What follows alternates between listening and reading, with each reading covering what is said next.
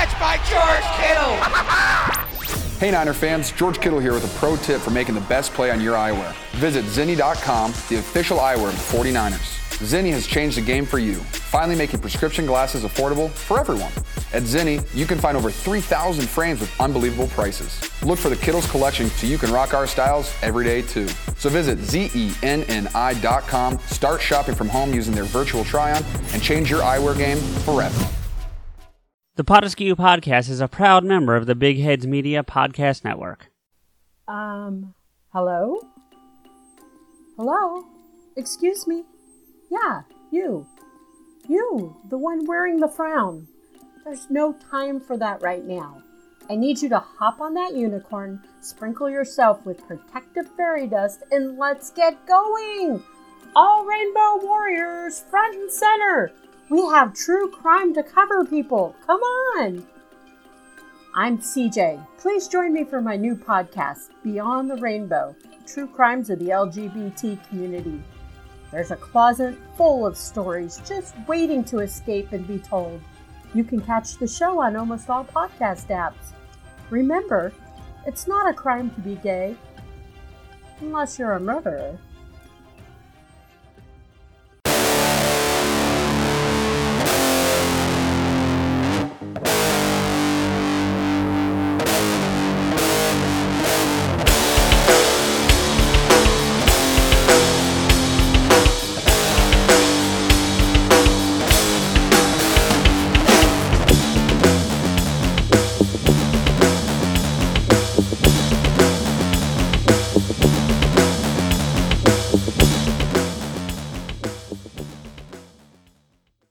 Welcome to the Potaskew Podcast. I am CJ, and with me, as always, is my hetero life mate Rico. What's up, man? Mother! Mother! I feel like I should put the Danzig song as our opening music for this month, or this episode. no, what we should do is just uh, loop uh, Bohemian Rhapsody. Mama! Oh, there you go. There you go. It is our Mother's Day celebration. So first and foremost to to Nancy and my mom and my other mom, you know, thank you and we love you to death. So yeah, uh, I think we also didn't do this last year, so we've been guilt tripped for a whole year. yeah, right. By ourselves. That's not even anyone else is doing. Yeah. Our, I mean, in, in a, it would almost be like my, my mom would be like, arms crossed, be like, so, how is your podcast? Would you talk about this day on Mother's Day? Star Wars, Marvel, again? now I feel like I should put the rap askew music in. Um yeah. So Dragons and brothers and and pillars, Star Wars. Yeah. mothers and dragons and mother dragons and dragon mothers. Oh man. Thanks thanks again to uh, Sam and Michael for that. That was obviously not meant for air, but we loved it so much we decided to use it. Yeah. So um, And dragons. so Oh, we're off to a rocking start It's so this week. stupid, but it, It- works. It does work so well. Kind of like us. We're, we're very stupid, but we work. Yes, very true. Um, so, uh, but it is Mother's Day, and we will probably talk about our mothers later. But we also do want to talk about famous movie and TV moms. That's what we're going to be getting into this this week. And um, before we get into the to the lists here, I thought actually, well, actually, Steph thought. Let's give credit where credit's due. That we should actually talk about the origin of the holiday itself. So, Uh, my initial guess is fucking Hallmark, but is that that's not true? It's a pagan thing. Uh, I have. Well, I'm still kind of reading as we go, but I Okay. haven't seen anything about paganism. Um, because everyone knows Hallmark is a pagan like you know thing. No, I'm just I'm just joking. Hallmark is a pagan thing. It took me a second to register that, but that was pretty funny. yeah, it was Um, originally called Hulamark, and it's from the old country. oh shit. Um, it, I'm I'm actually looking at this list. There's it's kind of interesting. There's a lot of different countries celebrated on different days of the year, which is kind of interesting. Um, like the UK did it two months ago. And I Mhm. remember that because our friends Rebecca and Henry are putting posts up about their mothers. I remember seeing that. Um, now we, along with all, I'd say a couple dozen countries, celebrated this this week that you're listening to this. Right. But yeah, it's interesting. There's some that don't celebrate until June. There's some that aren't until October this year, like Argentina. Argentina's the one in October. Um, Hmm. Indonesia's not till December.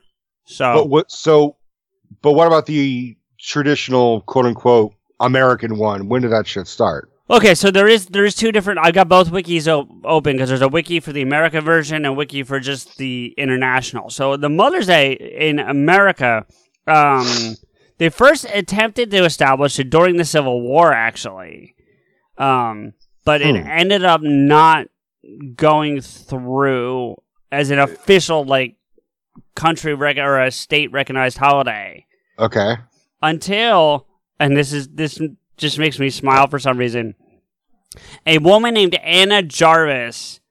Jarvis. Yeah, right. There's all Jarvis. there's there's all kinds of ties in this story. Check this out. So Anna Jarvis, with the help of John Wanamaker. Now, Who's I John John Wanamaker, and it might be an East Coast only thing, started one of the biggest like franchises. Like it's like a Macy's or like a Oh, okay. Uh, but it was an East Coast thing, and it originated in Philadelphia. The original Wanamaker building is in Philadelphia, and it's still there. It's a Macy's now, but the building is still as it was. Like when they when Macy's bought the building, they preserved it exactly as is and just put their branding on it. So, Okay. and if you've ever seen, I'm sure you're not a huge fan of the movie, but go with me here. Did you ever see Mannequin or Mannequin Two? Never gonna heard of them. Okay, so there are 80s movies about a ma- the first one's about an actual mannequin that comes to life. Uh, uh, uh, okay. Does he kill Um, people? What's that? Does he kill people? No, no, no. It's it's it's a rom-com kind of movie and um Who plays the mannequin? Uh the the the the, the Hayden Christensen? Jake no, no, no, Lloyd? no, no, no. The the you would know both both actors. McCarthy, who is an '80s comedian, and I think he's in one of the Hughes films. I want to say Sick, or Pretty in Pink. He's like the douche boyfriend. He's not Ducky. He's the other guy. The blonde dude? I think. Um, yeah, I'll show you a picture of him in a minute. But Okay. he he's in it, and then the slutty one from Sex in the City, which I know they're all a little like that. Kim, like this, Kim Cattrall. yeah, she plays the mannequin. It's like one of her first films. Oh, it's a woman mannequin. Yeah, yeah, yeah, yeah. But he's like the, and he's the guy that like makes her come to life. Okay. Did he blow her up? No, no, no, no, no. It's actually it's a fun rom com, but it's it's shot and filmed completely in Philadelphia in that In this building. in that building. Yeah, that's why Oh, I'm bringing okay. it up. Um, and in the You- I- I- sequel, you must have been like you walked in. You're like, look, dude, that's that's the we're in the location where that guy fucked a mannequin. Well, sadly, that actually happens, but that's not the point. Um, I actually had been in that building long before the movie because they do an annual like Christmas thing um, over there. Like it's real famous in the area. Right. So I've been. I've been going to that for you know. Before the movie was filmed, Oh yeah, long before. because you're Um, old as shit. Well, I am old as shit. So Not you're not old as fuck, but you're old as shit. I'm getting to fuck. I'm on my way to fuck. What's the age gap? Uh, what's the age range for between shit and fuck? Another ten years, twenty. Yeah, 10. 10.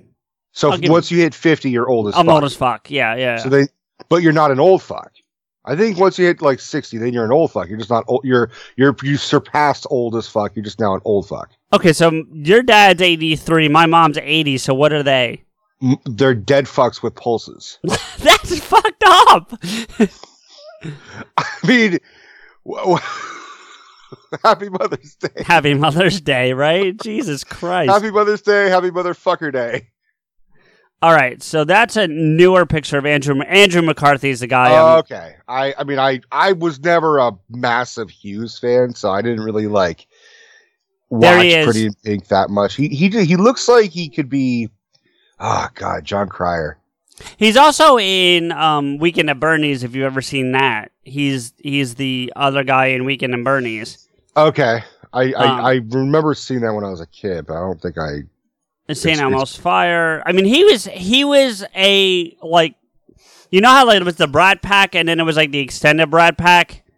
Yeah, he he was he was the uh, Joey Bishop of the Brat Pack. Ba- let's put it basically, there actually there's a picture of him in Mannequin from them. There's a the, the cop is trying to stop him. He's like, he's like, "What are you doing with that mannequin? Fuck you, man. She's my girlfriend." well, kind of yeah, and and he the cop you can't really see him from this picture because it's not a great angle, but he's that main lieutenant from the Police Academy movies.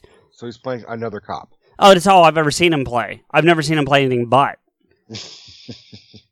All right, let's go. Let's fucking get this fucking movie mom shit. Well, going. anyway, no, but but so in that building is where this this started. So, um, and that was in two th- or nineteen oh five. Okay. Wow. So Anna Jarvis, help a Philadelphia merchant, John Wanamaker, following the death of her mother, Ann Jarvis, May 9th, oh, the mom oh died in nineteen oh five. So hold on, Jarvis. nineteen thirteen is when it passed. Got it.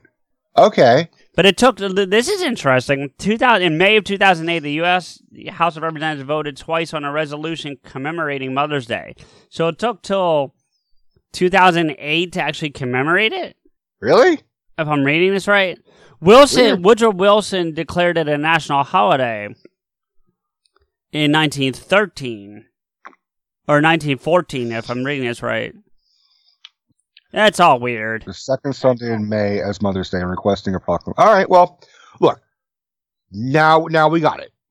Yes, so, well, sort of. the the best holiday to. It's the worst holiday for uh, restaurateurs. It is the hardest, one of the hardest days to work as a waiter. Or as I a- would think as a- I would think second to Valentine's Day. yes, Yeah. one one hundred percent. and Um, then New Year's Eve is probably like a third, I would guess, if I was picking like top three, New Year's is. I mean, New Year's and like the Christmas holidays are which is rough. can be. It's Yeah. mostly just alcohol at that point. Right. Whereas like Mother's Day is a lot of brunch and and a lot of dinner. Sure. So sure. it, I mean brunch is fairly easy, but because you know brunch is kind of a bougie kind of meal. You know what I mean? Yeah. Yeah.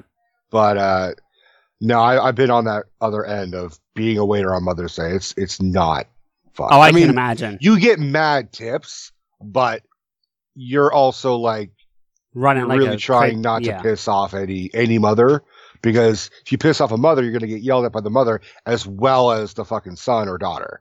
Right, right, which makes sense, you know. Right.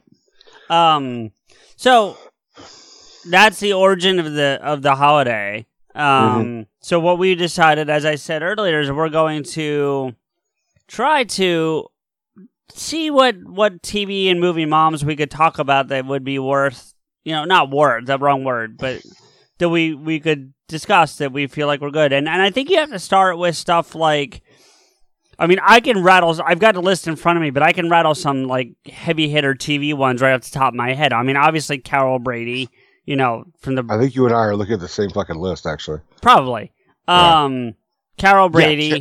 you know, Yeah, obviously I was I was more partial to uh uh Partridge, Mrs. Cle- no Mrs. Cleaver. Mrs. Cleaver. Yep, and then you have um, shit. What's her name from Happy Days? I don't know. I never watched Happy Days. Uh, I'll see if I I can never- find it. I was not a big Happy Days guy. Uh Catelyn Stark. I gotta give her credit. She was Is a- that Game of Thrones? that's Game of Thrones. She's a tough, tough lady, and she like does everything for the good of her family. But like There she is. it, it uh, oh Cunningham, yeah, Mrs. Cunningham, yeah. Um, now, before we get in, I mean, obviously you got Claire Huxtable. That's another one that came off the top of my head. Like, look, Bill Cosby might be a piece of shit, but that TV show was still She, it just makes her look even better. Let's put it for real. way. For real, absolutely. So, Uh, you know, Deborah, um, Deborah Barone. yeah, she's not. You know, like I'm talking good moms though. Like, you know, and you know, but at the same time, to your point, like there's another one that's not on the screen right now, but immediately comes to mind. And again, we're talking about a piece of shit person, but Roseanne. That's a Yeah. classic TV mom, whether you like the character or not. She's there.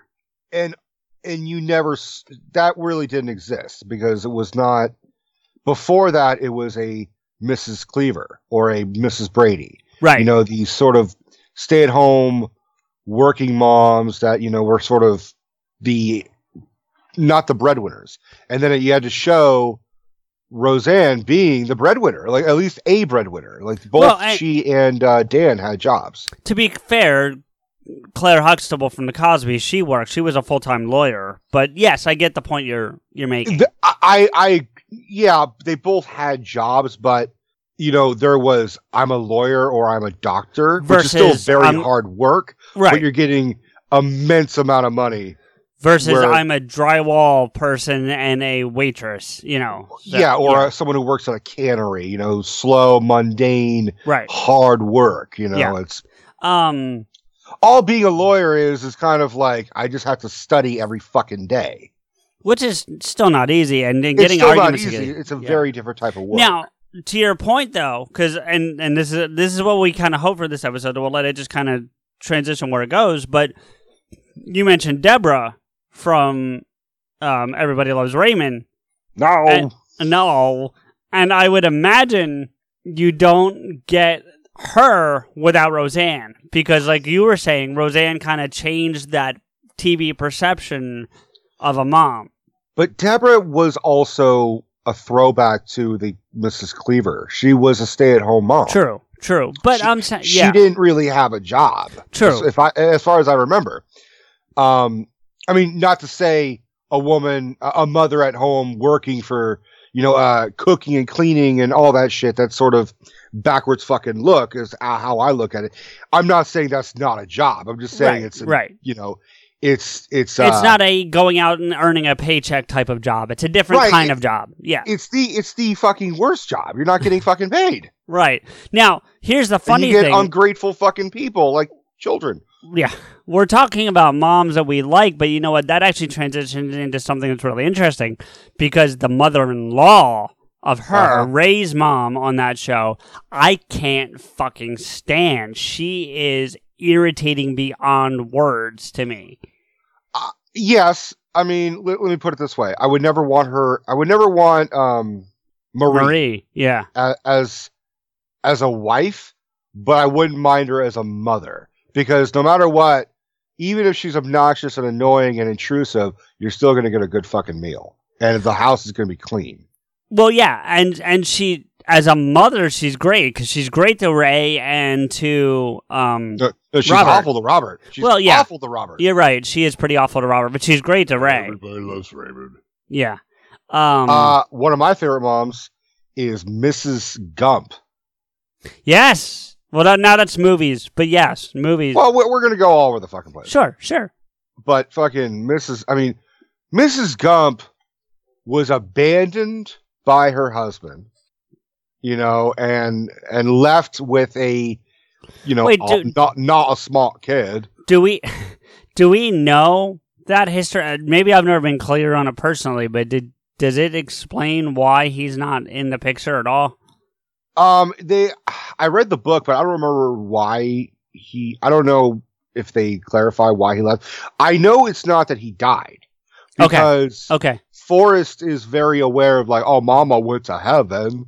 And if, if his dad had died, he was a mom, daddy went to heaven. Well, it depends on how- Jesus and shit. It dep- depend on how old Forrest was when he died. No, no, they, no. They say uh, he's on vacation, which means he abandoned. And and he said, "Mom, what's vacation?" And she's like, "Vacation means uh, when you're going away you're never coming back." Is that is that why Forrest never took a vacation in the entire fucking movie? It could be. I mean, I mean, still, think about it. He he works through the whole fucking movie except for like the two years that he's running across America. four, four Is, years. is it four years? I thought it was two I think- years. I think it's four years because he impregnates uh, Jenny, who, for a brief moment, is also a very good mom, but uh, awful, Mm-hmm. awful. Who am I? Naomi is the new hit series that's got all the buzz. You have power I have never felt before. Critics are calling it unbelievably charming, Captivating. a delight to watch. Kaci Walfall couldn't be more perfect as Naomi. You ready?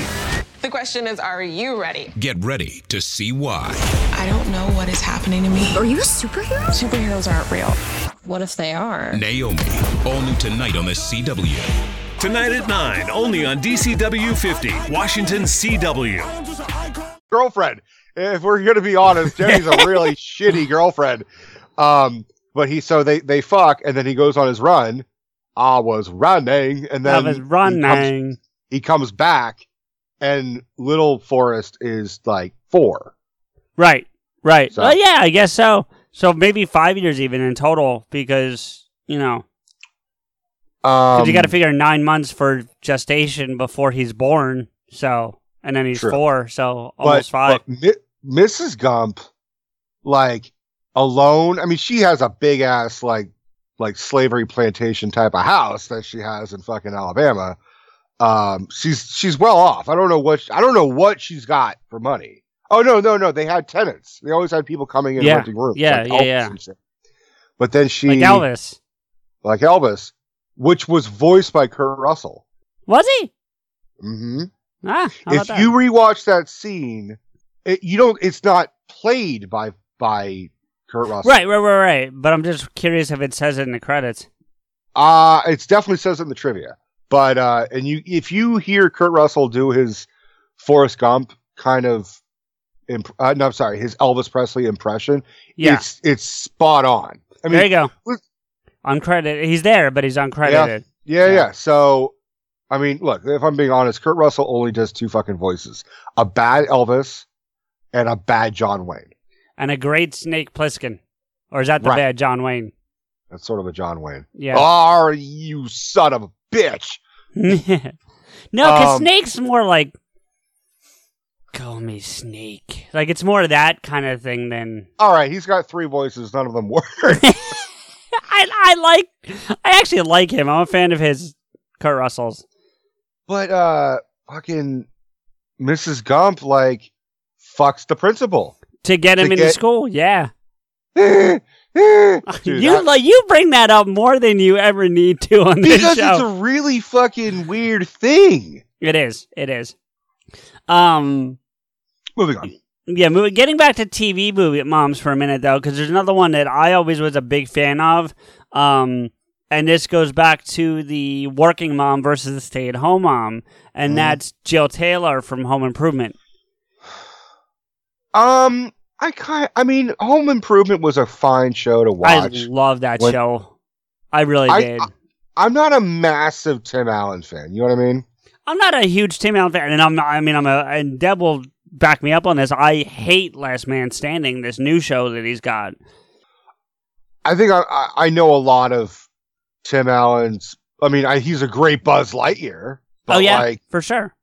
but I know a lot about Tim Allen's politics, and I'm not. Yeah, well, that's and they they shine through on Last Man Standing, which is why I'm not a fan of the show.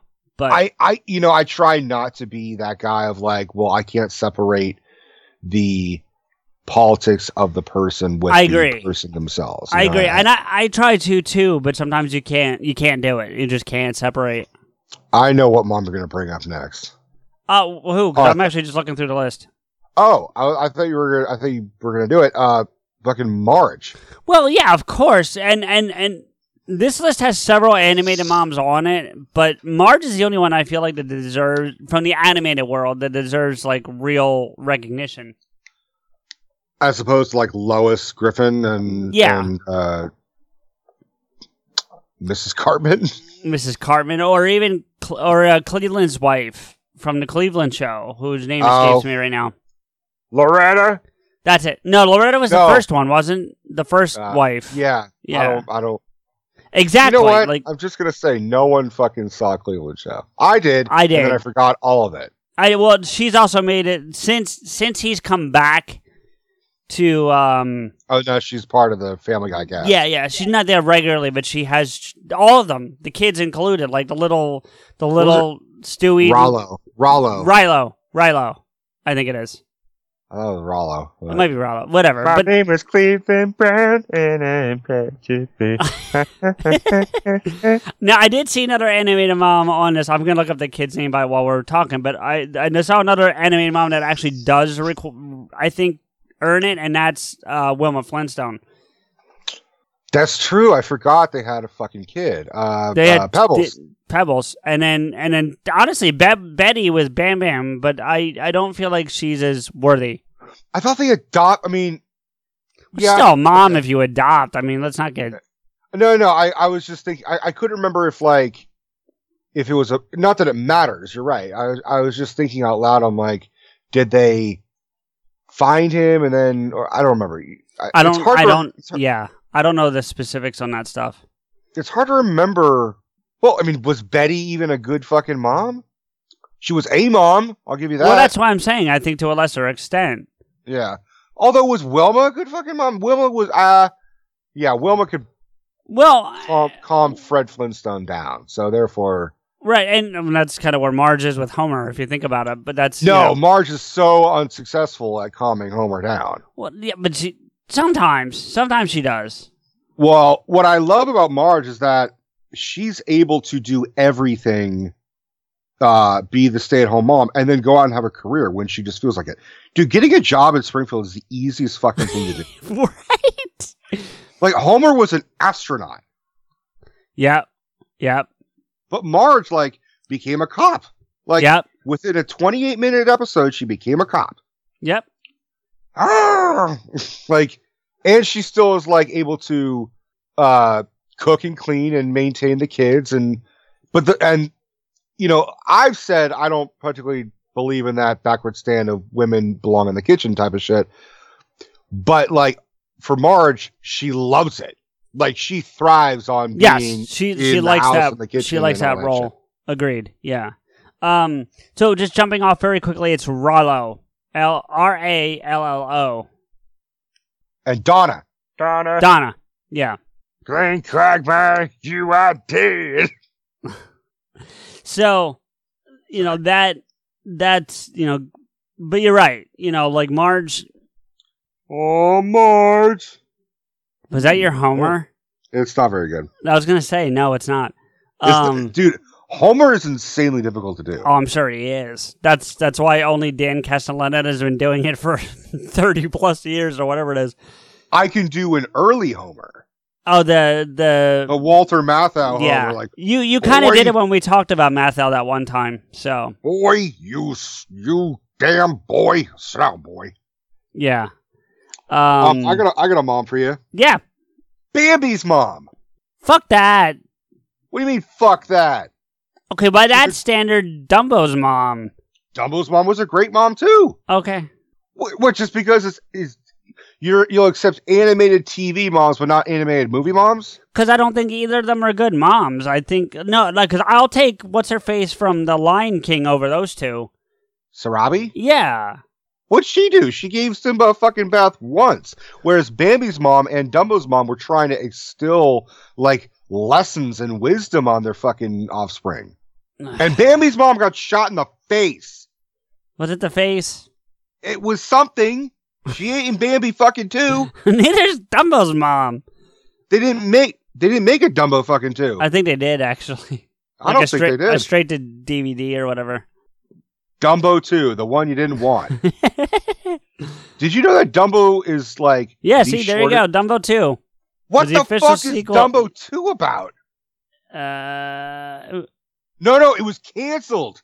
oh, hold on. So it, it's not official. Not official. Yeah.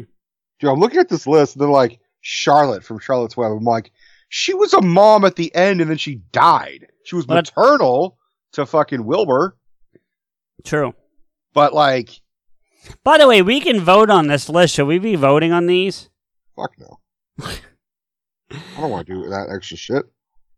Um, Um, You know, on what- this list, they got Dorothy Boyd, Renee Zellweger's character from. yeah, uh, not feeling that.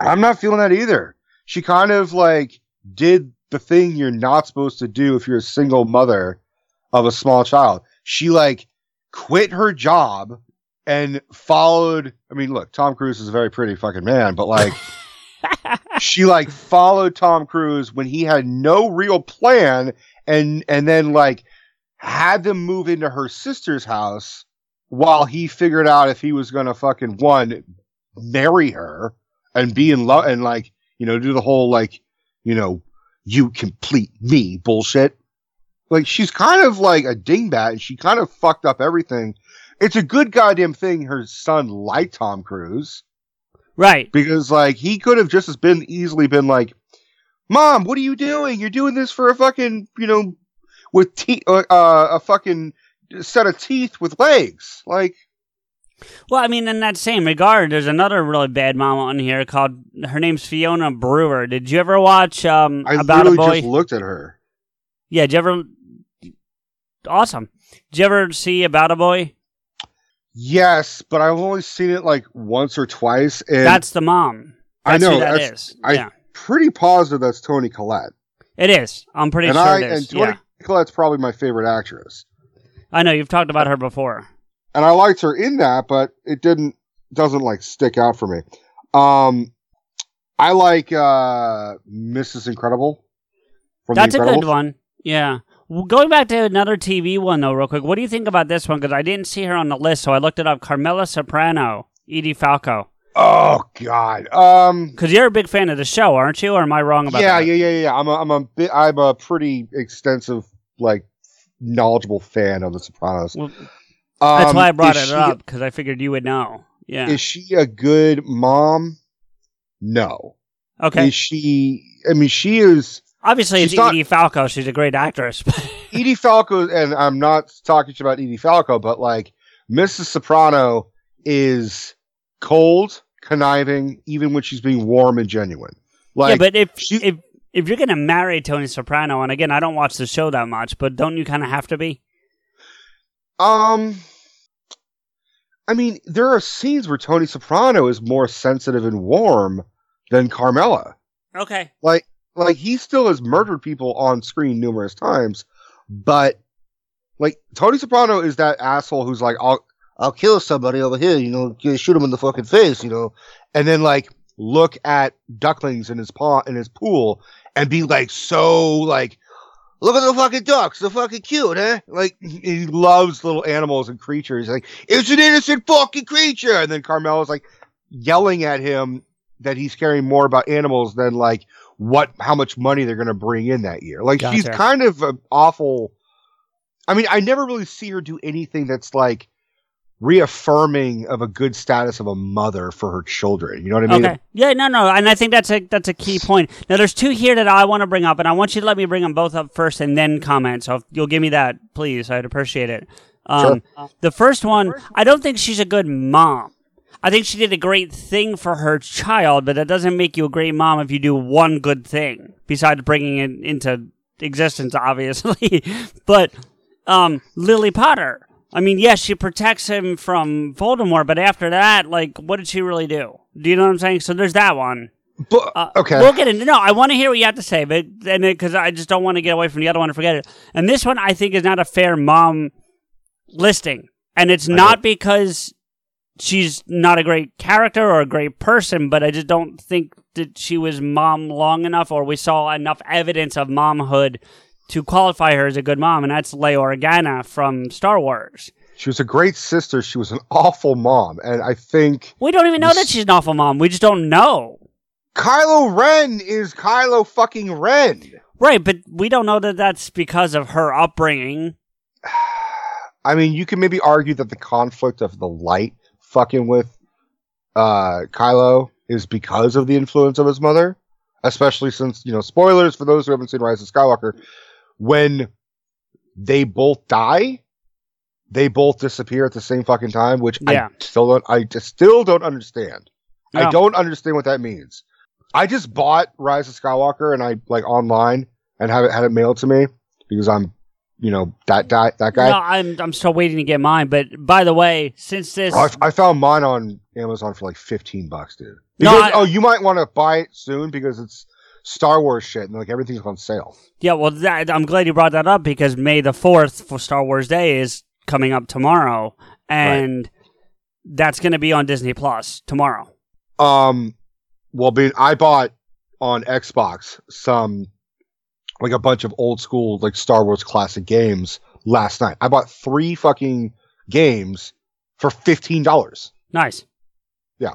Like Well, Knights anyway, of the Old but Republic. you heard right what I said. Rise of Skywalker will be free tomorrow. Well, not free, but if you have Disney Plus, it'll be. right? Yeah, but So- I mean, No, I mean, like you. I, want a physical I- I copy want- too, so I will get it. But I'm just letting you know that it's gonna be there.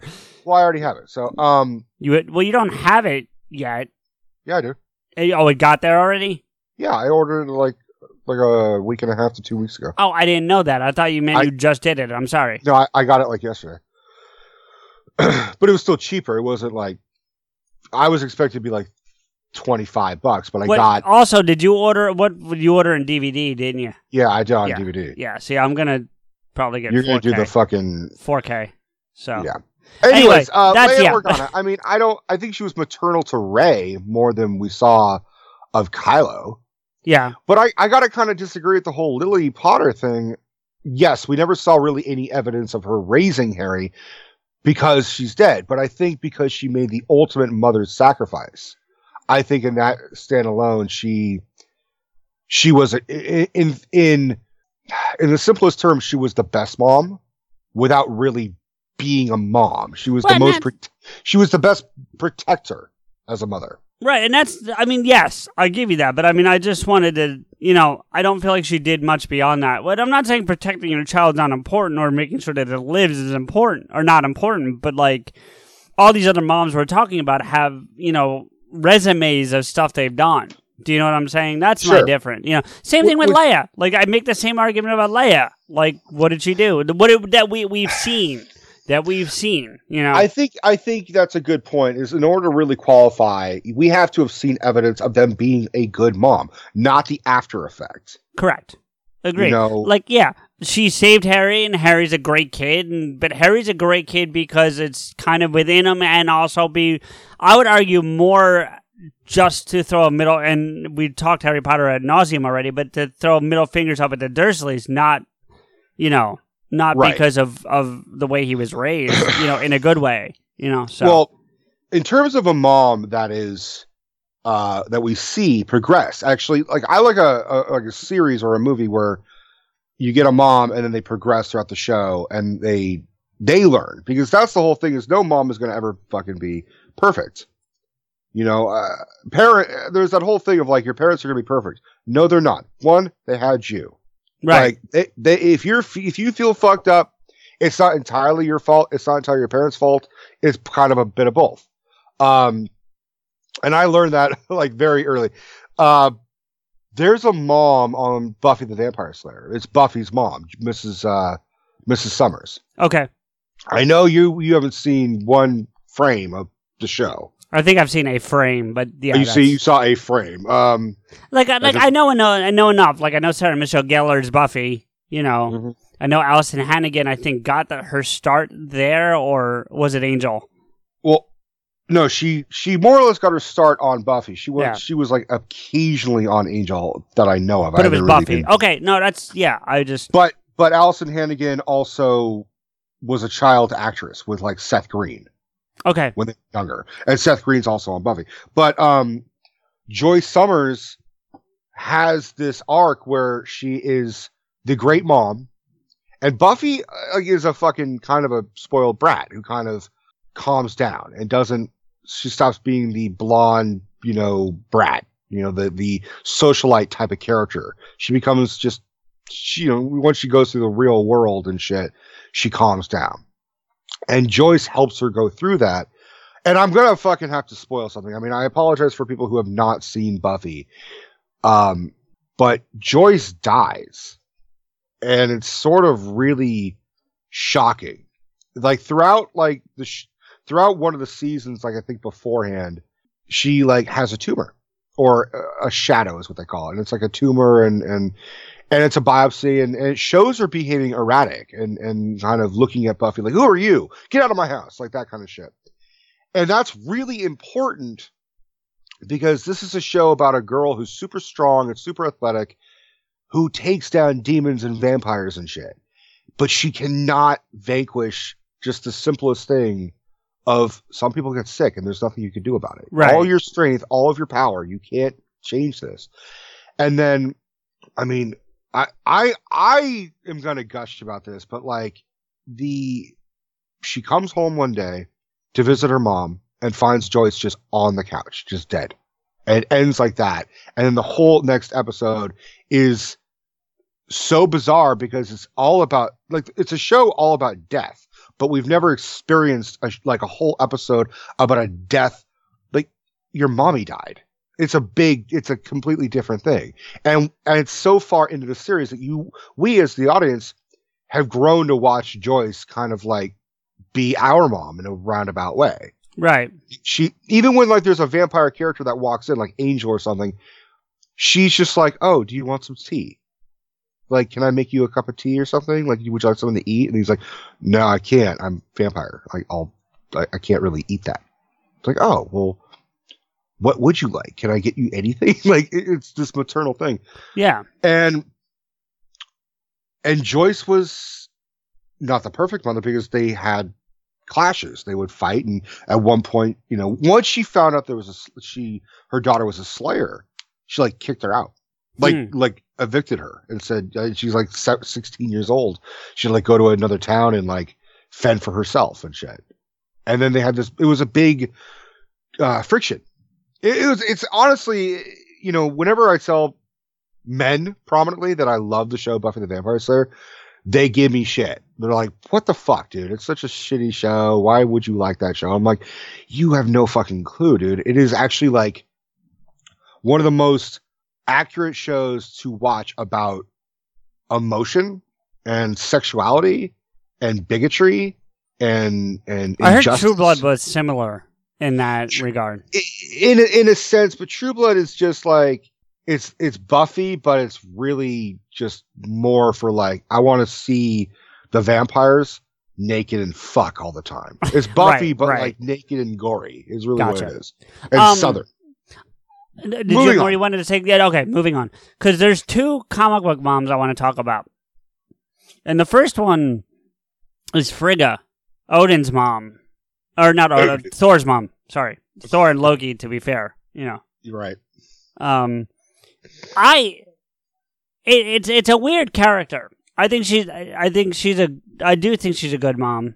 You know, but Um, I think she shone the most uh in Endgame, where they oh, for had that sure. Thor, For- Frigga, mother, daughter, mother, son, excuse me, uh, moment. And I and I honestly can tell you, I don't think I would like her as much if not for that sequence in Endgame. You know? what I because mean? she was just kind of there. yeah, like nothing against not, yeah, Rene Russo, but she was just there. yeah. Oh yeah, it's not because she was bad prior, but you're right. She was just kind of there, whereas she kind of got a you know she got that that time with with him in in Endgame. She kind of is also responsible for Loki being as powerful as he is. Like all Yeah. that witchcraft and sorcery and from her. manipulation and cunning is all from her. Yeah, She even said, like, I was raised by witches. What the fuck? Did you try to pull a fast one? First off, I just saw you. You were like in amazing shape. Now you're fat, Lebowski. What the fuck? Like, like she's like, I was raised by witches. Like, you don't have to be raised by witches. Just be like, I'm not an idiot. By the way, I on a, a completely unrelated note, well, not unrelated completely, but not mother related. I um I blew Deb's mind today, yesterday, yesterday, I think it was. We were talking. I was watching Endgame, just As you because as I do pretty frequently, honestly.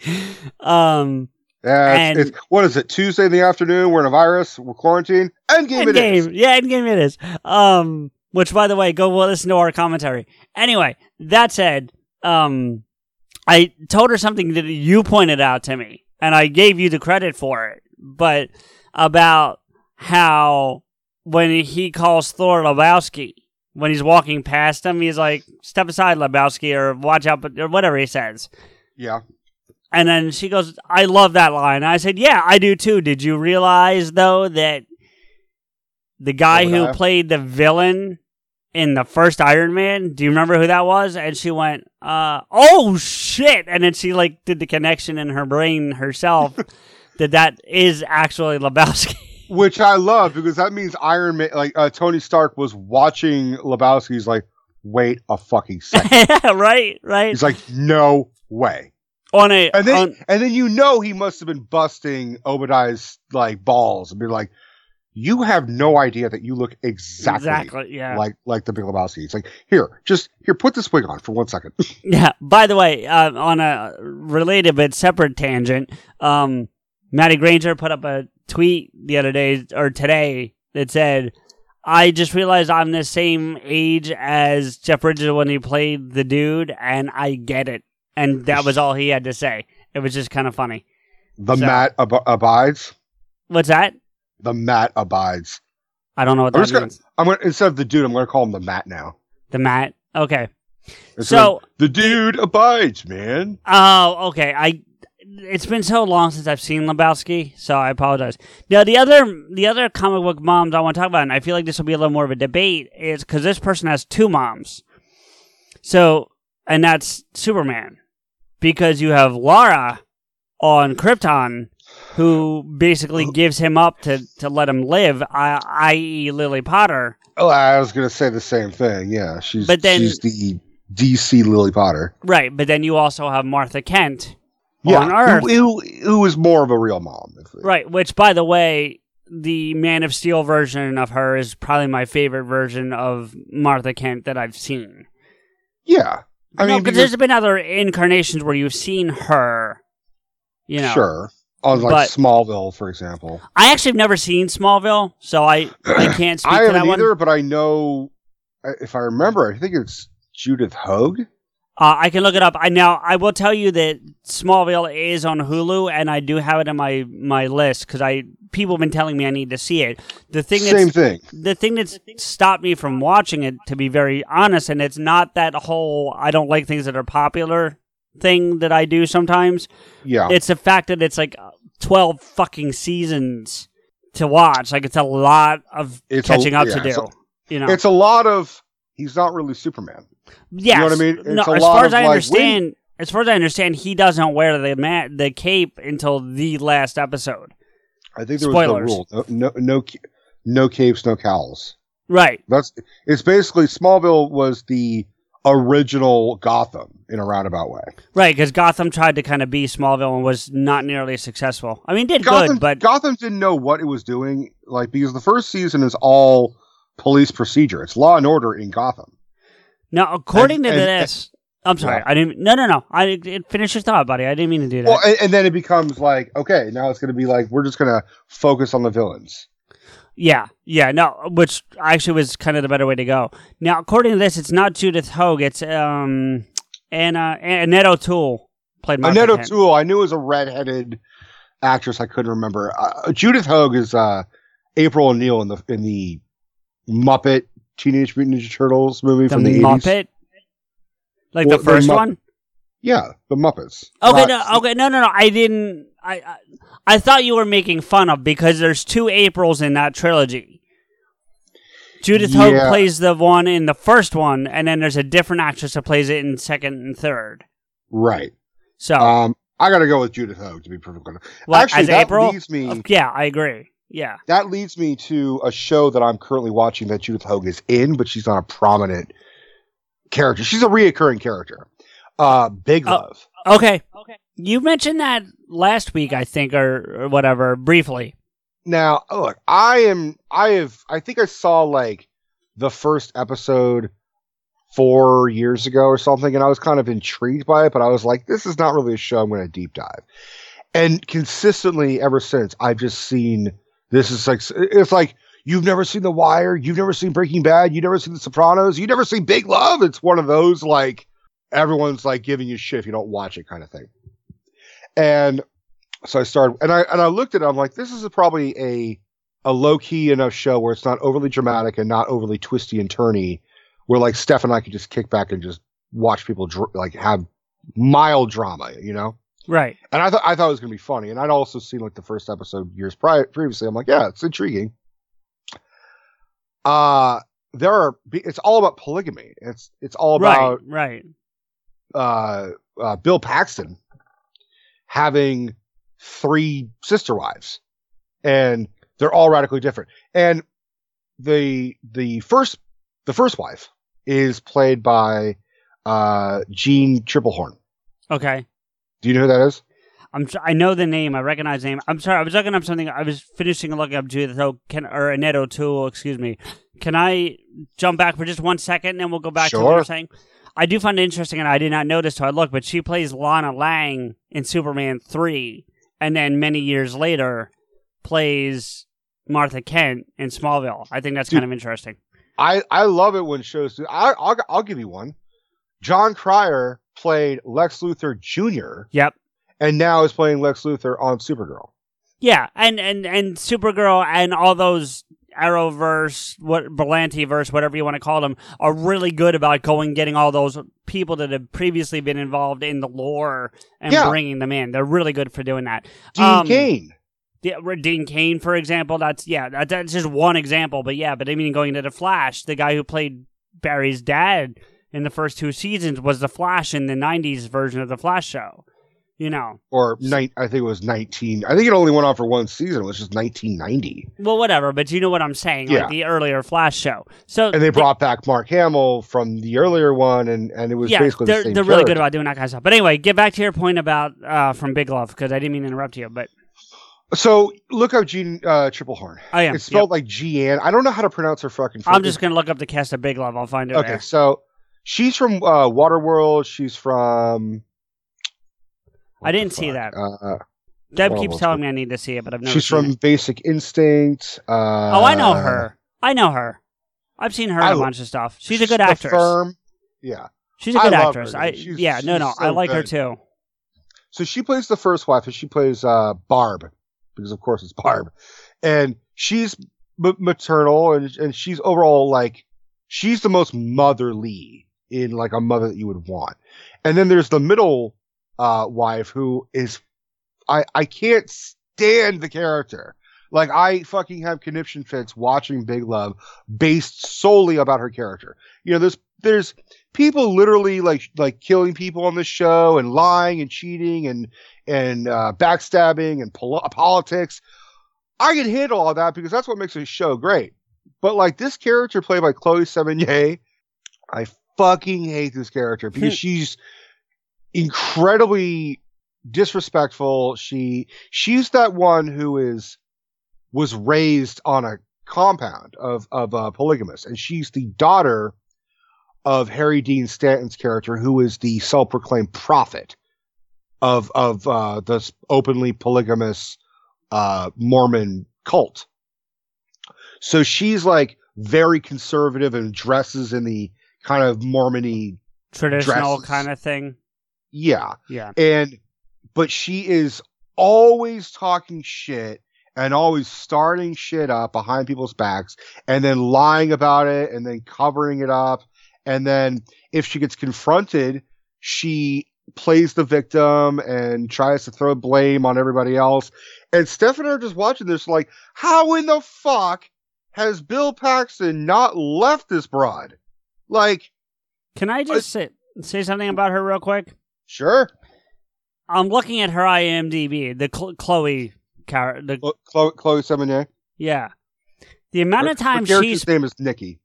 the amount of time she's played a character named Chloe is uncanny. Really? There's one. There's one. Well, Chloe, I mean, X Girl is a short, so she wasn't. it's still shit. a character named Chloe. It's not herself. Yeah, but she was also known as model in Sugarcane. No, I get it, but you got that, and then there's two down there, and then there's another one up here. Like she plays a character named Chloe a lot. I just found that interesting. There you go. There's another one right there. Fair Um, enough. Another one there. I mean, I'm counting like five or six right now. I mean, she's got a pretty long list of credits, so it's I not think the it's. only. I think it's a percentage. I don't think it's as big as you think it is. it's it's bigger than I've ever seen of an actor playing their own name. That's the only thing I'm saying. I'm not making fun of her, saying that's something bad about. I, I'll give you this: the mo- what the most recent movie she was in, Slow Machine. She's playing a character named Chloe. Right. But You know. anyways, um, her she she's just the awful mother because even when she, I mean, it's three wives and like seven kids throughout the three wives. Right. and like I, I even when she's raising her own children i'm just like you kind of suck as a mom. Like like i would never want her to babysit the other kids in the fucking show. But they do. They all have to babysit and they're all like we're all going to be a family in the afterlife. We have to raise each other and love each other like we're one giant family and i'm like you all need to lay off the jesus Yeah. like tur- tone down the Jesus. Um, and then there's a third wife, Margie, Margene, I guess is her full name, and she's played by uh, Ginnifer, Ginnifer, Goodwin. Ah, she is easily my favorite character, and she's got her own faults, but like she's the young, like 22 year old, 23 year old wife, Mm. and she's more sexual with Bill, and she's more, you know, flirtatious, and she's more bubbly, and she's young, and now I'm watching it, and I'm like, wow, you're the worst fucking mom because now she's like, she like made out with like the with Barb's oldest son who's 18, and I'm like. You fucked your stepson, or no, you made out with your. I don't know if they're fucked yet. I haven't gone that far, but like, it's it's kind of leaning towards it at this point. Like, I don't. I mean, maybe that could be the best mom as long as it's not your mom. I think fucking a mom makes them a great mom as long as it's not your.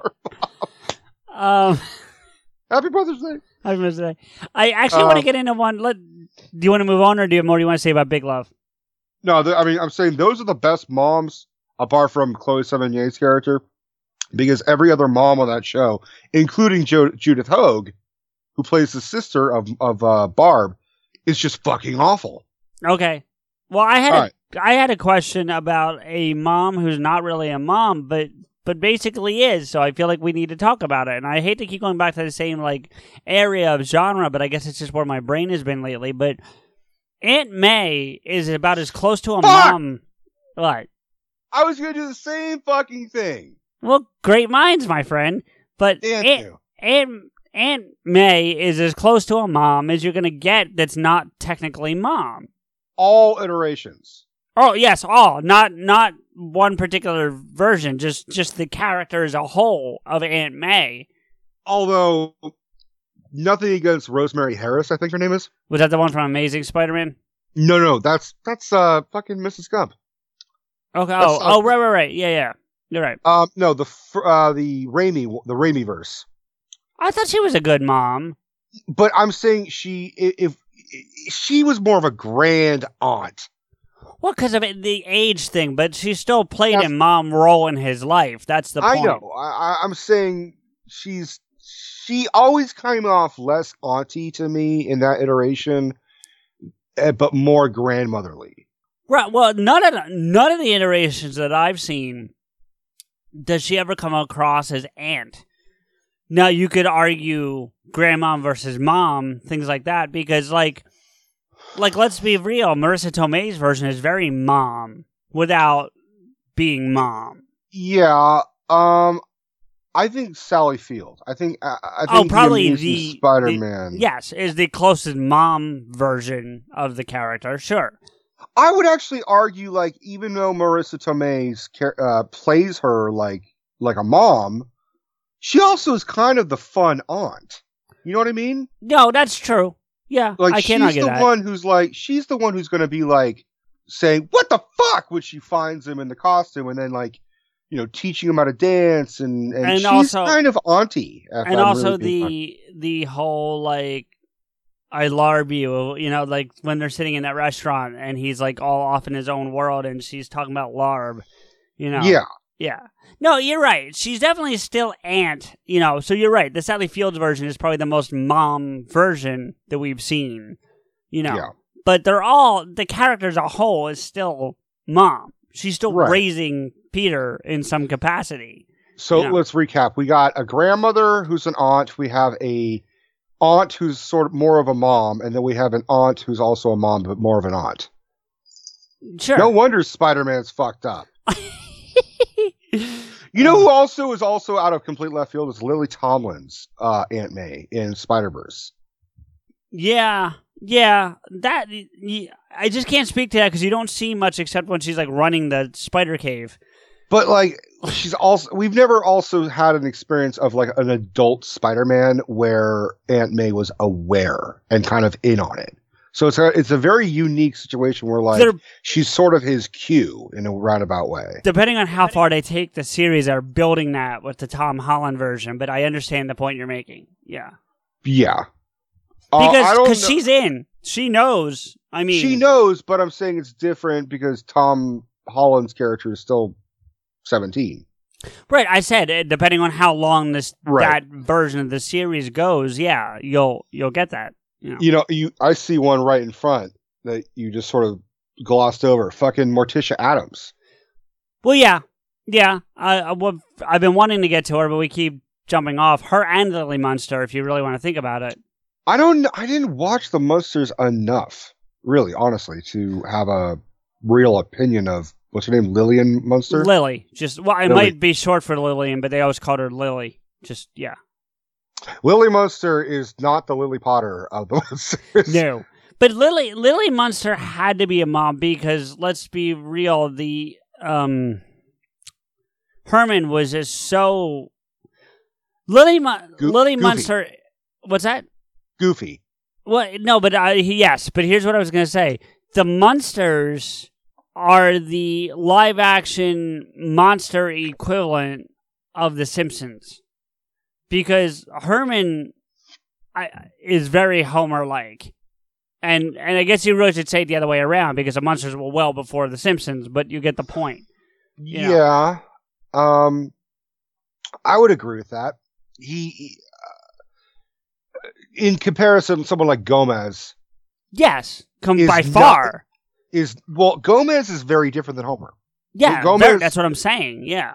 Yeah, I would say Herman Munster is definitely the old school because it, you know if if you're going back, the root of all those sitcoms is like the honeymooners. Yes. Oh well, sure.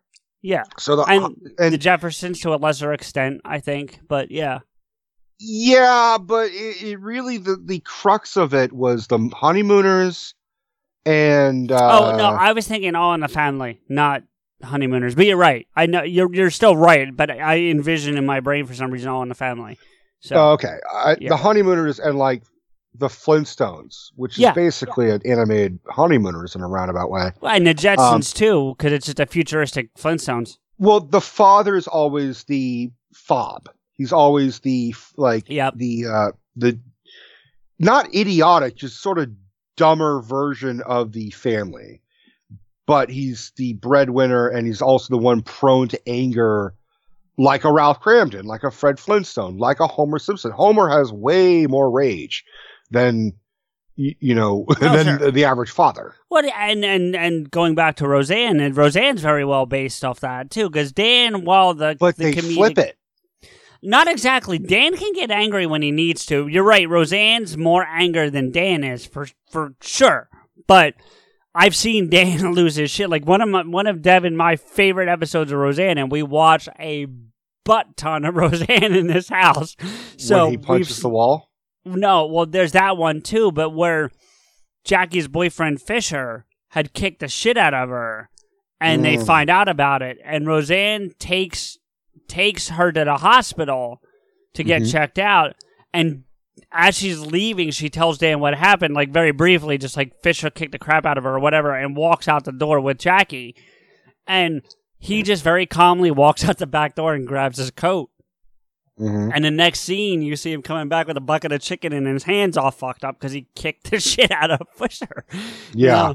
So Dan I- and and I I've seen him flip that. out on the girls too. Like he, he when Dan gets that's the thing. He doesn't explode all the time, but when Dan gets angry on that show, man, that's he puts Roseanne to shame because it Well, that- happens so infrequently. Absolutely, and that's, I mean, that's the perfect. I mean, apart from obviously the build and the stature and the voice, Right. that's another reason why he was cast as Fred Flintstone in a live action movie. No, he he he was perfect in that role. That's one of my favorite like typecasting roles that he's been in. He's been in a bunch of stuff that I love, but like from a typecast perspective, he was perfect for that. My one of my favorite John Goodman Dan Connor moments is, well, like I said, when uh, what was uh the boyfriend played by Jer- uh, uh, J- uh, Jared Galecki? Oh, um n- not Mark. Um shit. David. David. David, I think like they he has sex with her. He has sex with uh Darlene. Darlene. And Dan finds out or something. And Dan's sitting on a chair. And David goes to say, you know, Mr. Connor, I just want to say I'm I'm sorry. And then Dan slowly realizes what's happening and slowly stands up. And David just says, I'm sorry. Oh God, I'm really sorry. and then Yeah. Dan just says, You little bastard and like punches the wall. And Roseanne's like, What are you doing, Dan? Like just like has like this like, what do you mean? He I, I watched that. I just see David just shrink, like, I'm sorry. Like he would gave off the that was the first incarnation of Tony Stark being like, I'm sorry. Yeah, Tony Stark. Like when uh he gets when he knocks out the Hulk's tooth. Oh, oh, I'm, oh. I'm sorry. um you know not to get off on a tangent but we've been we've been watching the the roseanne reboot which was roseanne briefly but they dan can't be and i don't know if it's because if they're trying to make the character less because of his age or because john goodman's health really is that bad at this point in life but he's not the dan that you remember from the original series He's not as jovial, he's more low key. He's he's still jovial, but he's much more low key. Yes, substantially. So he's not as Mhm. animated. He's not as he's not even as quick witted. He's not stupid by any means, but he doesn't have those one liners. He used to roll those one liners out all the time. You know what I mean? Like he just doesn't do that as much. But what they what they did though, and the important part of bringing this up, and then we'll move on because it's not really a mom thing, but is Darlene and David are divorced in the series. Oh really? Yeah. And she's he went, dating. he, he couldn't handle her Big Bang Theory. yeah. Well, I think at the time there was that contract. Like he was still on the Big Bang Theory when the show relaunched. So I don't think he mm. was allowed. I think he was allowed to do like a couple guest spots because he does show up. But I don't think mm-hmm. he was allowed to like be on both shows because they're on different networks and all that, you know, jazz. But he, they're divorced, and she's now dating somebody else who is basically Dan.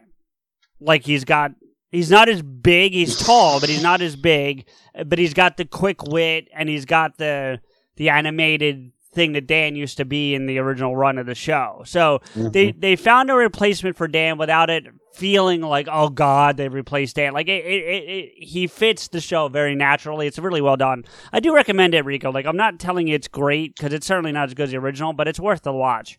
So What's it on? it's on ABC, and I think it's on Hulu. I think you can catch it on Hulu. All right, I'll, I'll look for it on Hulu. Oh. Um, let's see. Do I have any other moms? Um, yeah, I have a I have another mom. Um, Sarah Connor. Oh yeah, Th- that's another one though. That like I don't know if she's a good mom. I think she's a good mom in the sense that she was doing every. She was basically kind of humanity's mom in a roundabout way. Right, right. I hear you, man. It, it, but I mean, like, she preps him like until T two. You don't really even know what she did I mean, she because you don't see her as a mom at the end of Terminator. I've never seen Terminator all the way through, but it never appealed to me the first one, so I can't really. well, she's not a mom, but she is. She She's gets- pregnant by the end of it, right? by the end of it. Yeah. Yeah. You've never seen Terminator all the way through? Mm-mm. I, I I get bored with it. It's never. It's a very different film. It's it's more of a sci-fi horror film. It's low budget as shit too. Oh, sure. It, it's like we've talked about with the Alien versus Aliens and all those things. You know, like yeah, I, I would honestly give Terminator. I mean, once we deep dive, you're gonna have to watch it. So I probably will. Su- it's not that I don't. it. I, I've seen, I've seen them all the other ones except for Dark Fate. Dark Fate. Right, and and I've watched them all the way through, and some of them are terrible. Like Rise Yeah, of the Machines some is the- pretty fucking bad, but we'll get into that. Um, Thankfully, there's no fucking mom in that one. but anyway, I I don't know. Like, yeah, she gave him some great skills in terms of like hacking and and like you know, so he could rob an ATM Guns? and guns. But does that make him a? Does that make her a great mom? Make her basically Sure. a killing machine? I mean, if if if if it'll save humanity, absolutely. Yeah, I get, but but does he though? I got well here. I, on the flip side, I got another one for you. Yeah, go. Miss, Mrs. Voorhees. Oh God, yeah, she's terrible too. But she was like, she loved her son. And Jason Voorhees had an ugly ass fucking face. That a face literally only a mother could love. Yeah. And when he drowned, you know, before the first movie, she got so pissed off. She was like, ain't nobody gonna reopen this fucking camp. And I mean, it's the same thing with like. I mean, I see you're bringing it up, and I was going to bring that up also, but like Mrs. Like Norma Bates, She's Now- equally as bad. Yeah, she's. I would say she's fucking worse. probably. uh, I can't argue that. because because Jason in the Friday Thirteenth movies, I got the impression she was never abused by uh Mrs. Voorhees. That she was a very loving fucking mother, and then just snapped. Whereas Norma Bates, especially in the TV series Bates Motel, is and even in the movies uh, where you get the idea that she was domineering, she was controlling, she, and there was in sort of this weird incestuous uh innuendo with with Norma and Norman. Also, she named her kid Norman. Fuck that woman. Well, no, I've seen mothers that do that kind of stuff. You know. Yeah, but the name's Norman. Okay. That's just why you do. I'm talking more about modern modern day. No one modern, circa 2012, names their kid Norman. Hmm. I mean, no disrespect to anybody named, Norman or Norma. yeah, or we've just Norm- lost all our Norman fans. Well, you know. it's just an abnormal fa- fucking name. It's a, it's a, it's abnorman. oh, as Kevin would say, file that. Um, Follow that in your fucking ass. Um, I was Lois. looking to see if if um Michael Myers' mom was a part of his life, but I don't know enough. Nope. No. Nope. Nope. Okay. Nope. Nope. Um, the only, I mean, as you will remember, because you only saw one, we only see Michael Myers' mother in the opening scene of the first one, and she Yeah. doesn't do shit. She There's sees more- her six-year-old wearing a fucking clown uh, costume, holding a bloody knife, and she doesn't do shit.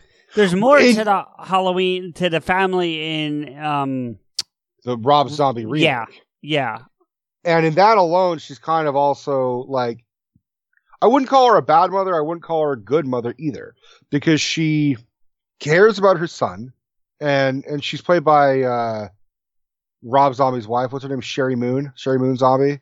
yeah I mean, she's working class. She's a stripper. She's got an adult fucking uh, teenage daughter played by uh, the actress who played Jenny in uh, when Jenny was a little girl when they Okay. first meet with their children. So she plays the older sister uh, that Michael kills in the remake. Gotcha. It's really weird because you you're looking at her, you're like, oh, we saw you as a child and you were so innocent and cute, and now you're like this slutty fucking ugh.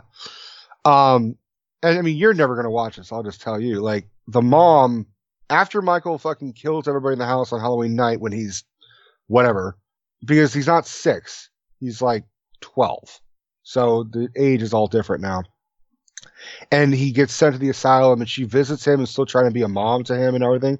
And she just can't handle the stress so she shoots herself in the head and leaves her daughter lori essentially an orphan to be adopted and raised and all that shit. So i mean michael myers became a homicidal fucking maniac despite her being overall an attentive good mother but she also surrounded him by awful fucking people which I mean, he still became a fucking psycho. So uh, is she a good fucking mother? I don't know. I mean, it's Yeah, one thing it's- with Mrs. Voorhees and Jason Voorhees; they're both fucking psychos. right. You know, that Right. that just you just following in the fucking family business essentially. You know, ge- getting back to classic moms, did you ever watch or do you know enough about the history of I Love Lucy? Um, I I mean, I've seen episodes, and I I kind of Because she, I mean, I she's on this list, and I didn't know they had kids. I know they had kids, but I don't think you ever saw them. Like it was very like it wasn't like the kids interacted. As far as I remember, I honestly don't know the answer. But every episode of I Love Lucy I've ever seen has never really featured the kids or her being motherly in a prominent way. It's more of like imagine if Dan and Roseanne didn't have children. It was just their hijinks. But like they had children just off to the side. Like you hear like you know someone a baby cry it's like oh i gotta go take care of the child and then like walk off screen you're like they have kids what the fuck did this happen There's a couple more I want to talk about, but there's a couple movie ones I want to jump to right away that I just saw here. Um, in the same realm as Leia Organa, not really being a mom. You know what I mean? Uh, Well, a great character, but not a mom. They've got Padme on here. Yeah, I saw that. I don't fucking. She gave birth and that. died, and I'm not saying that that's you know That sounds like an. Uh, yeah, what the fuck did she do? right. You know, you know how she's not a good mom. Hmm. Anakin literally told her that he slaughtered a whole fucking like tribe of women, men, and children, and she still is like, "Yeah, I want that dick." Um, true. I mean, I can't argue with that. Well, that was They- after that was. Well, yeah. I mean, she loved him though, but I get what you're saying. I still Um, kind of think like they kind of progressively made her dumber, starting from episode one, to. I three. agree. I uh, They made not, her make have really shitty decisions. or not dumber, but submissive for sure. You know. Submiss. I mean, which I'm always kind of like, I have to kind of lean towards that. Anakin was like mind fucking her. Oh, you mean like Jedi power mind fucking thing? Yeah. Yeah. Maybe. I mean, that's certainly possible, but that's never been deep dive. Which, by the way, I don't want to get into a discussion, but did you see Maddie's thing about Obi Wan and all that? I think I forwarded I- it to you. Yeah. I didn't really kind of read it because I didn't. I didn't want to spoil Clone Wars for. I haven't seen Clone Wars, so I didn't really I. want to spoil it from us. Gotcha. I don't know that but I'm at going the, to watch same, it, at so the I same might. time, I'm automatically to be like, "That's bullshit." Maul's dead. Like No, he's not. We Maul- saw him in Solo. Solo was set like okay. Solo was set before Rebels. Okay. He dies in Rebels. Oh, okay. Well, anyway, um, Spoiler. Get some He got spoilers. sliced in fucking half, but not midway. It was like vertically. down. Yeah. Um, here's another movie mom, and then I actually have a TV mom I want to talk about. The but the movie mom, yeah, and we just discussed this not that long ago. But Molly Weasley, Ron's mom, I've got to say she's probably one of the best moms she's a good mom. In- I agree. in lit- in literature and in movies. okay.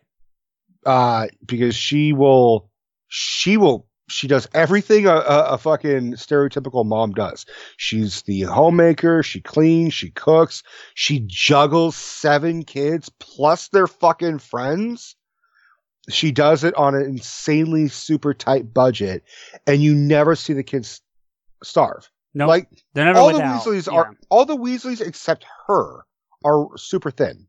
Yeah. Like, um, but like even the first book and movie, when Ron, like when Ron and Harry meet each other, like he's got a bunch of sandwiches.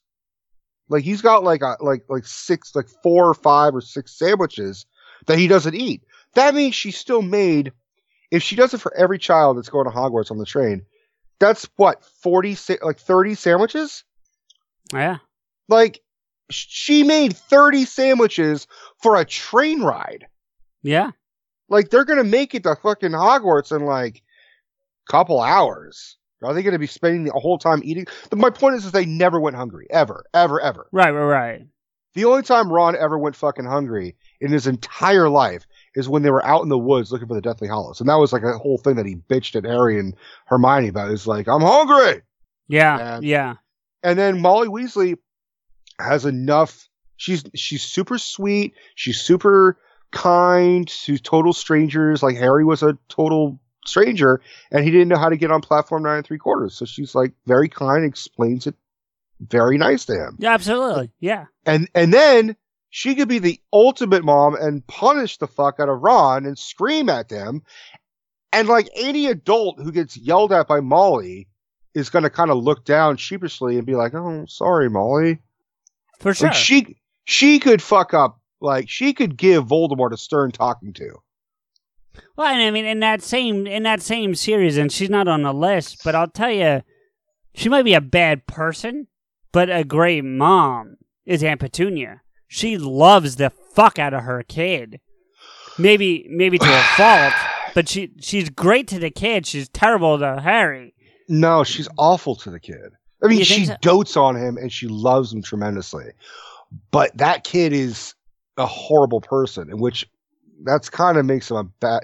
She's that a could great come mom from the the dad though, because he's pretty terrible too. I mean, Yeah, but like, look, she's a great mom in the sense that Mrs. Voorhees is a great fucking mom.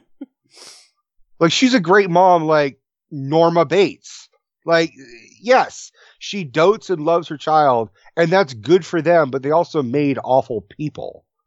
You know, Dud- Dudley finally becomes like a decent dude at the very, very, very, very, very fucking end of Right, when. right. But you know, Petunia never gave a shit about her nephew. Never No, once. Yeah, I'm like I said, she was a terrible aunt, but she was might have been a good mom. But anyway, um, She also other- overfed that kid and bought him everything, and he was a selfish brat, and and and he was a bully. So you you know, bullies are made. I'm sorry, bullies are fucking made. for sure, for sure.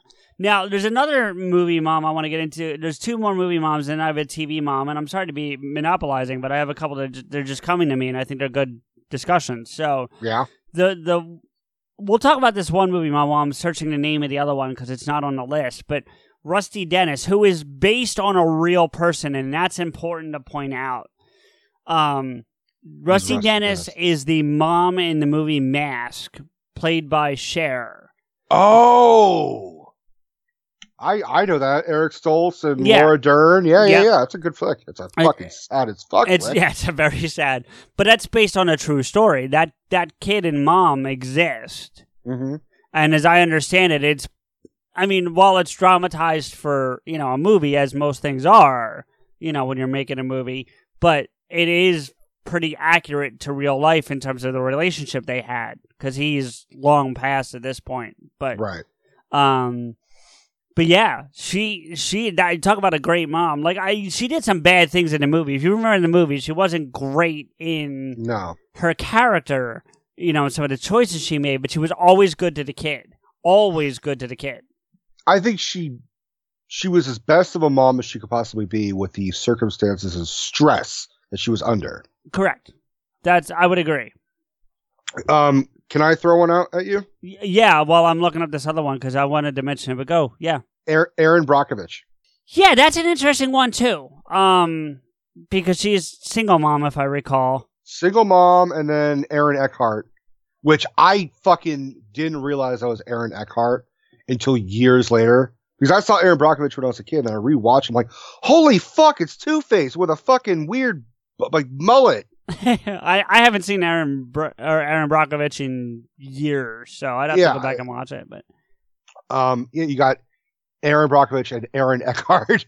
um, right, uh, but uh, I mean, she's a single mom, and she still has time to be a single mom and get a good job that she and she does it basically on her on her brains and her body. I mean, she she's like, I'm doing everything I possibly can to make a better life, and then she she does it just to have a good job, and then she's like, oh, I'm gonna I'm gonna save this whole fucking town. yeah. Well, you know, here's the thing: we're gonna play a little bit of Six Degrees of Separation for a minute because I just feel like it. I, I'm I'm spiderwebbing out in all these moms that you're when you're saying these names, these characters or these actors.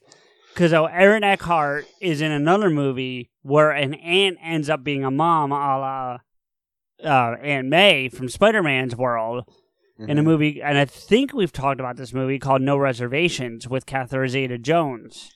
We did talk about it. I own it. I've never seen it. We talked about it with like Steph. We did a Steph Askew. That was the, the- I thought that might be where we talked about. I couldn't remember, but she ends up playing mom to the kid. Now you don't get a great look at it, and she's not great at it at that point in the movie. But to be fair to the character, she's only a mom for like a cup of coffee at that point. Like she's it's a very short period of time that she's a mom. Do you know what I mean? So like I and by the end of it she gets much better, but I would argue she's very Marisa Tomei Aunt May version of mom versus like a you Aunt know what I mean? Tomei.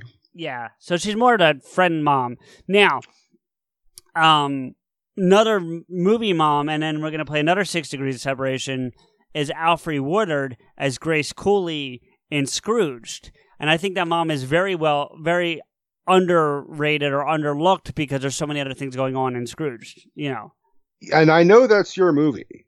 It's not really necessarily my movie. I mean, I, spe- I, I even forgot Alfred Woodward was in it. yeah. She's I mean- she's she's uh, Bill Murray's character's secretary, but she's also Right. a mom, a single mom of five, and the one kid hasn't spoken in like four years, if you recall. In, ter- in terms of Alfred Woodward being a memorable mom, I remember her being more of a mom in Captain America: Civil War. I well, okay. She's more of a, a, grieving mom there, and I can't disagree with that. No, no, Still a I mom. that, that still mom. No, no, not. But I would say she's more of a mom in Scrooge than she is in that. But that that role is important, and I understand where you're going. So Um, you had a TV mom that you want to drop before I do that, though, there's a six degree separation coming off of Scrooge that I want to get into because this actress is also in this movie, but she's not playing a mom in this, but she plays a mom in another movie, and that's Karen Allen. And she's technically a mom. Go fuck mom. yourself. Go fuck yourself. What? It's true. I know what you're gonna say. What? 'Cause Chris, you already know Crystal Skull. She's Mutt's mom. Yeah, but she's the mom mom of Shia LaBeouf, so therefore she sucks as a mom. Well, no, she's not Shia's mom. She's the character's mom. She, Mutt Williams is an kind of an awful character. Well, because he's got growing to do. But yeah. I mean, he grew. He is. You can't even say like he grew up without a father because he was raised by numerous father figures. Yeah. Like For real. He had, and he's got one mom, and it's like, at the same point, you can't.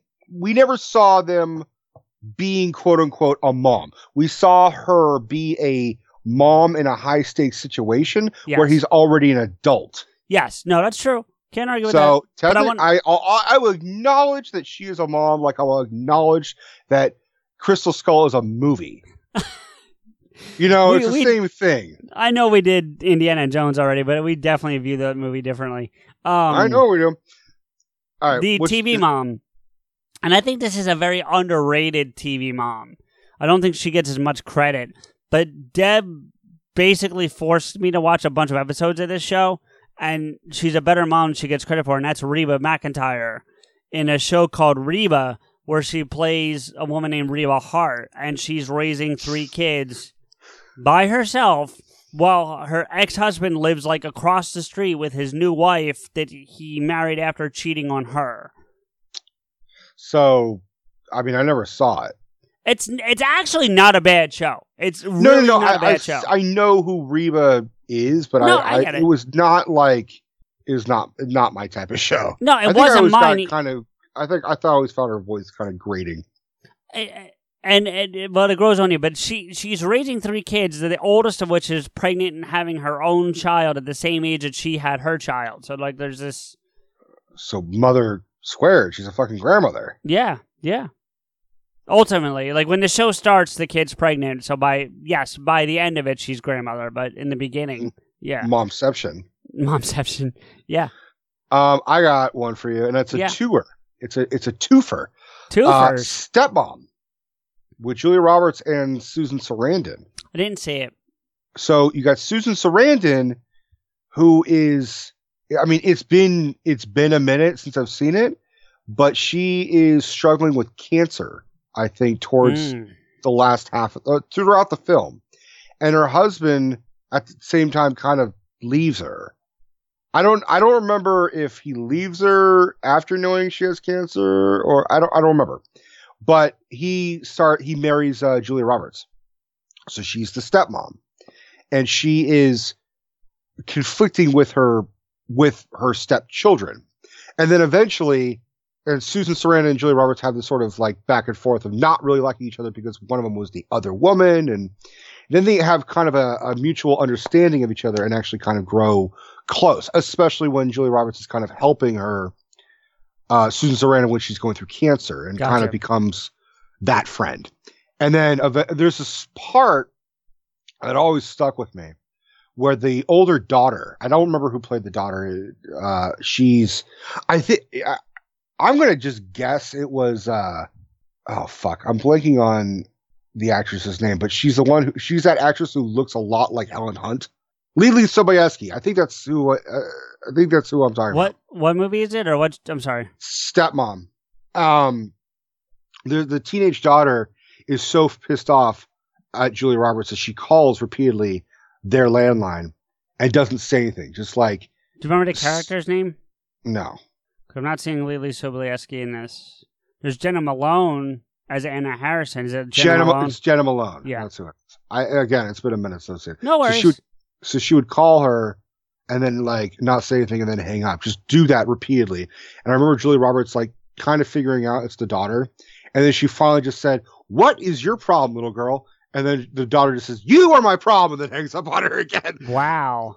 Yeah. Interesting. Uh, I, I mean that that we're not excluding stepmothers. I mean we we're No. including aunts and grandmothers, but I mean I- stepmoms and adopted mothers like a Uh, Martha Wayne sure. or Mar- uh, Martha Kent. Kent. Excuse me. Yeah. Yeah. Yeah. Martha Listen. Wayne was also an awful mother. Well, she dies when he's what ten? Yeah, but she also could have been like, "Hey, let's not walk through this fucking alley, dude." right. Like we have a Um, child, we're socialites, we're rich. You want to you want to pretend that we're part of the fucking community, but we're like, I, fuck that. We just walked out of a fucking opera or I a do- movie. Yeah, I do want to just as a general statement to all our listeners. Look, we're going to miss a bunch of moms from both TV and movies. We're doing our best. So any that we miss, first off, they weren't left out on purpose, and second of all, text or tweet or not text, but tweet at us or message us and, and let us know what we missed. Yeah, who's your favorite mom? Right. Apart from your own. But yeah, unless what you unless you hate your mom, then who what mom do you like? for real? Um, you know, but there is one that I'm I'm purposely not including, and it's Lois Griffin. I think Lois She's terrible. awful. She's, She's no, she's terrible terrible. She doesn't deserve to be a part of that. No, she's terrible. Um, I do have a separate list of moms that I want to run past you, and then the last number, the last name on the list, actually will spin me to another one that I thought of. So we'll we'll do that. And it's not a hundred; it's a shorter list, and we can Okay. talk about the ones you want to talk about, and we can skip over the ones that we know nothing about. So All right, uh, lay it on me. Okay, so we're gonna start with TV movies because they give you like a handful from TV and a handful from movies, and and I say a handful because I think it's like five each. It's not a lot, so multiple ones are gonna be excluded from this. So the first one is Jane Villanueva from Jane the Virgin. I've never watched the show, but I've heard of it. So I don't. I have no opinion on that. yeah, I don't either. No, no offense to her or the character or fans of the show. Christina Braverman from Parenthood. Uh, It's yeah, an NBC opinion. show. Yeah, no opinion. Okay. Rainbow Bo Johnson. Bo is a nickname. Johnson uh, from Blackish, which I hear is a really funny show. I've just never watched it. Same here. I've heard it's it's. Uh, I I have a. I don't want to say that I have a black friend, but I have a black friend who swears by it. Yeah, I, I've heard very positive things. I've just never watched it, so I can't. Yeah. The next, the next one you might have seen. I know I've never watched it, but you might have seen it. I, I feel like, even though you're not a sports guy, I feel like you might have watched this.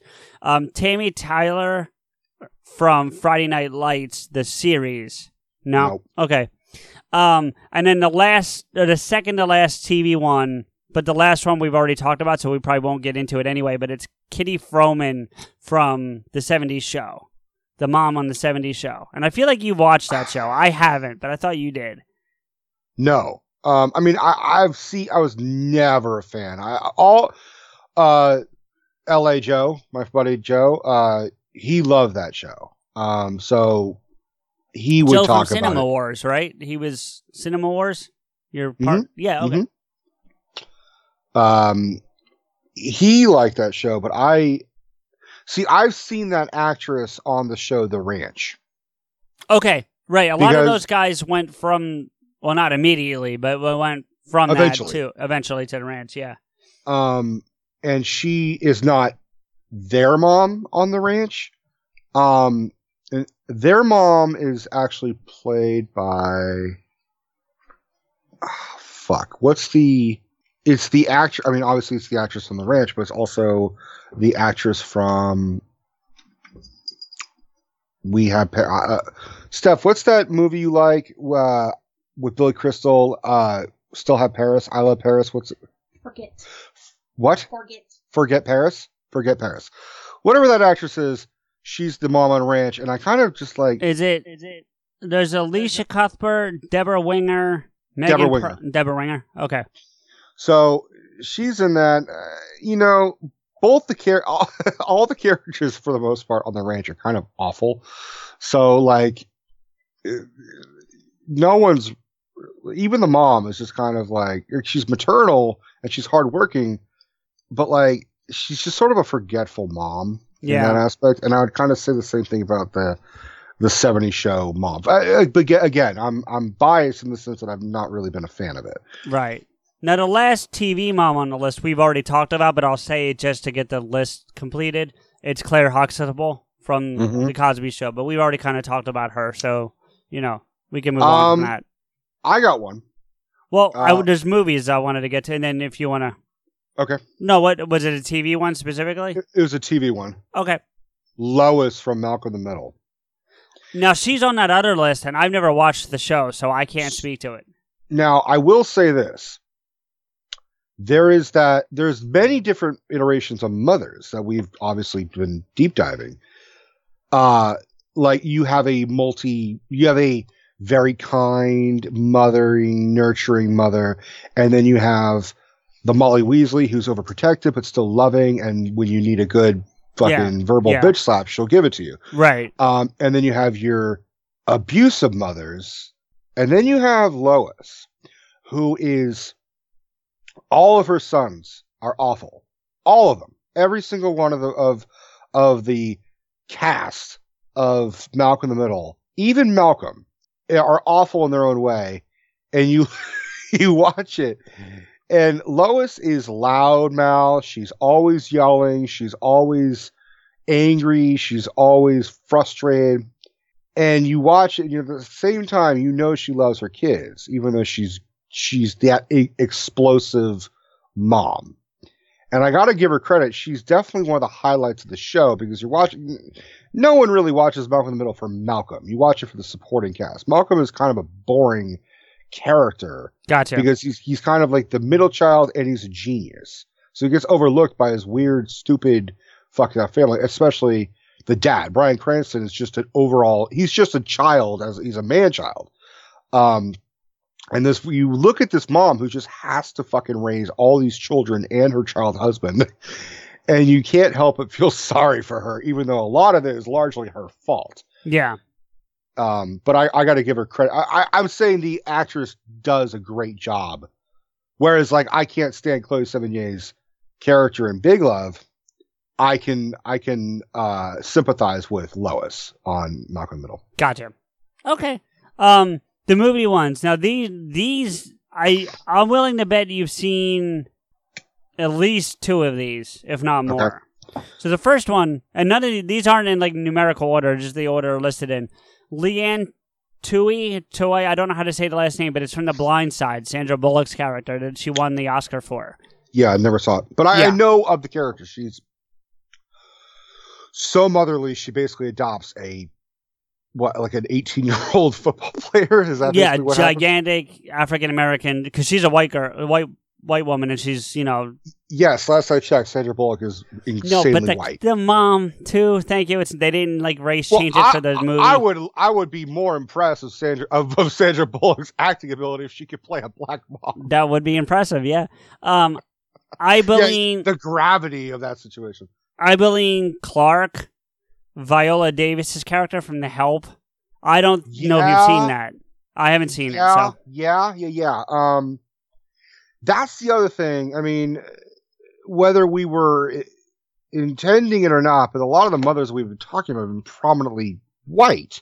yes, You it's know- true. We didn't do it on purpose, but yeah. And it's not, yeah. A lot of this is just coming from lists that we, and but it, there are those great, great uh, African American mothers, and I would say Viola Davis is is is going to be at the top of that. She also was a great mom in Fences. Well, and That- I, I mean, I'll give you, I'll give you two African American moms, both from TV that I didn't think were great moms. They were great characters, but not great Mm-hmm. moms. Because there's a difference between being a good character and a good mom, Right. you know. And Harriet Winslow from Family Matters, Mm-hmm. she's mm-hmm. a great character, great part of the ensemble, but she wasn't a fantastic mom in that show. I mean, she wasn't terrible, but she wasn't. It's hard, but that's a, it's hard to diagnose a good mom as opposed to a good character on a sitcom because course. eh, hijinks but- are always going to ensue. So you know, But to that point, uh, Claire Huxtable was a sitcom. Yeah. Roseanne's a sitcom. The Yeah. Brady Bunch is a sitcom. I mean, so you can, you just, you know. yeah, what I mean? okay. That's a fair Um, point. And then also Aunt Vivian from The Fresh Prince of Bel Air. She's called Which- Aunt which- Vivian. Which one? Well, I mean, you could say the same thing about Harriet. There were two Harriets on Family Matters. That's so, true. but you know, again, not a not a terrible mom, but not a great mom either. But still a great character. Do you know what I mean? Yeah. And the problem with both of those shows, and this is nothing to do that we had anything to do with, but the father figures, Uncle Phil and Carl, were so predominant that they kind of got pushed to the background. you Even know. the mo- they everyone got sidelined uh just to focus on fucking Urkel. Well, in Family Matters, yes, but I'm Yeah. saying like from the, but even from the parental dynamic in both of those shows, the the father figure was certainly the bigger push. You know. Well, I'll I'll throw you a curveball. How about this? Mm. I'll give you a father character who is clearly the mom on a sitcom. Okay. Bob Saget on fucking. Well, because he uh, had to be. Could yeah, which was no, but, But- it's a it's a great point, but he had to be. Yeah. But I'll even say, like, even if he had a wife on that show, he'd still be the mom. Maybe, probably. Yeah. Oh, definitely. 100. Honestly, what they did was they just took a fucking sitcom with a father and a mother and then just cast the dude as the mother. Yeah, I guess that's fair. Yeah. Um, do you have any others? Yeah, well, going back to that list, because there's a couple more from the list, and we're getting into movies I think you may have seen. So, Mm-hmm. Marion McPherson is a character played by Laurie Metcalf in Lady Bird. Did you see Never Lady saw- Bird? I never saw Lady Bird. I thought you saw that. Okay. No, Um, I, I saw Edge of 17. Okay. Sarah Connor's on here, but we've already talked about that, so we don't need to get into that. Right. Um, Ma, J- Ma slash Joy Newsom from The Room. It's Brie Larson's character. Oh, that's a good pull. Um, okay. Yes, the best mom in the extreme circumstance of what her character's going through. Okay. Again, I haven't you- seen it, so I hoped you had, but You know? Do you know the premise? mm-mm. Brie Larson's character is abducted. You never see it. You never see the abduction. She's abducted uh, and locked in a sort of giant, like a like an oversized tool shed. You know, it's it's just a it, it, it's a garage with it's it's a, it's a separate garage and it's a tool shed basically. And it's got a bed it's got a kitchen and the guy who abducted her is uh would nightly rape her. And he impregnates her and that's where the movie starts where she's already has had her son a 5-year-old who doesn't know about he doesn't under he can't comprehend the world outside of the room. So she does to the best of of her situation and educates her son and like and she like she makes sure like you know okay you know they have like a schedule. Like now it's seven o- it's four o'clock. We're gonna exercise. And they exercise together. And she's not allowed sharp instruments. She can't have scissors to cut his hair because then the she'll use it on the abductor yada Right. yada yada so like the kid's got super long hair and she gives him a bath and she p- locks him in the closet uh, when he comes to them at night. So she is shielding her son from seeing this horror. And and then I mean I'll I'll tell you halfway through they escape and she hel- tells him how to escape. Like she you know she lets him escape by pretending that he got sick and died. And then the father, well yeah he's a father, but he's not Right, right, right. not a good father is going to take the body on his truck uh, out of his truck and the kid rolls out and then runs and gets help and they fucking find her and set her free and then there's a complete character change where she can't deal with the outside world anymore and she's temperamental she's she's and the kid is just like amazed of this whole world out there and he's kind of experiencing life for the first time and how she's like i kind of like i'm glad i'm out but i can't handle this shit now so Yeah, well, I mean, it's I a it's a really tour de force performance by Brie Larson. Sounds interesting, and I, I like. I mean, I know a lot of people don't like her in Captain Marvel, but I do. So I would like to. I'd actually like think I want to see that. But anyway, Mm-hmm. Because I just like her as an actor. Not that I want to see that torture and stuff, but I want to see her as play the role. You you never see like you. Did you ever watch Law and Order SVU Special Uh, Victims Unit? An episode here, episode there, but I didn't watch it regularly. Yeah. But you know, it's all like sex crimes. So Yeah, like yeah, yeah, this yeah. is this is like the best. It's like an SVU episode with a fucking happy ending. Gotcha. Gotcha. Um, last mom on this list, and that's going to transition me to another movie after this, is Mildred Hayes, played by Frances McDormand in Three Billboards Outside Ebbing, Missouri. That's a weird. That's a that is a hard. I mean, yes and no because I I, I saw three billboards. Did you? No, no, I didn't. That's a hard performance. One, it's it's a fantastic performance, and all the characters, even the ones you fucking hate, are well acted. Sam Rockwell, especially, you fucking hate his character the majority of the movie, and then you kind of love his character. Didn't she win? I know. I, I think he won an Oscar. Didn't she win one for that as well? She's won, I believe, two. She won for Fargo, and she won for Three Billboards. Well, yeah, I, I knew she had one previous, but she did get one for Three Billboards, right? Am I right And, about that? and, and she was technically a mom in Fargo. okay, I didn't see Fargo. Because so. she, she, oh, she's preg- she's a cop who's investigating, and she's heavily pregnant the entire time.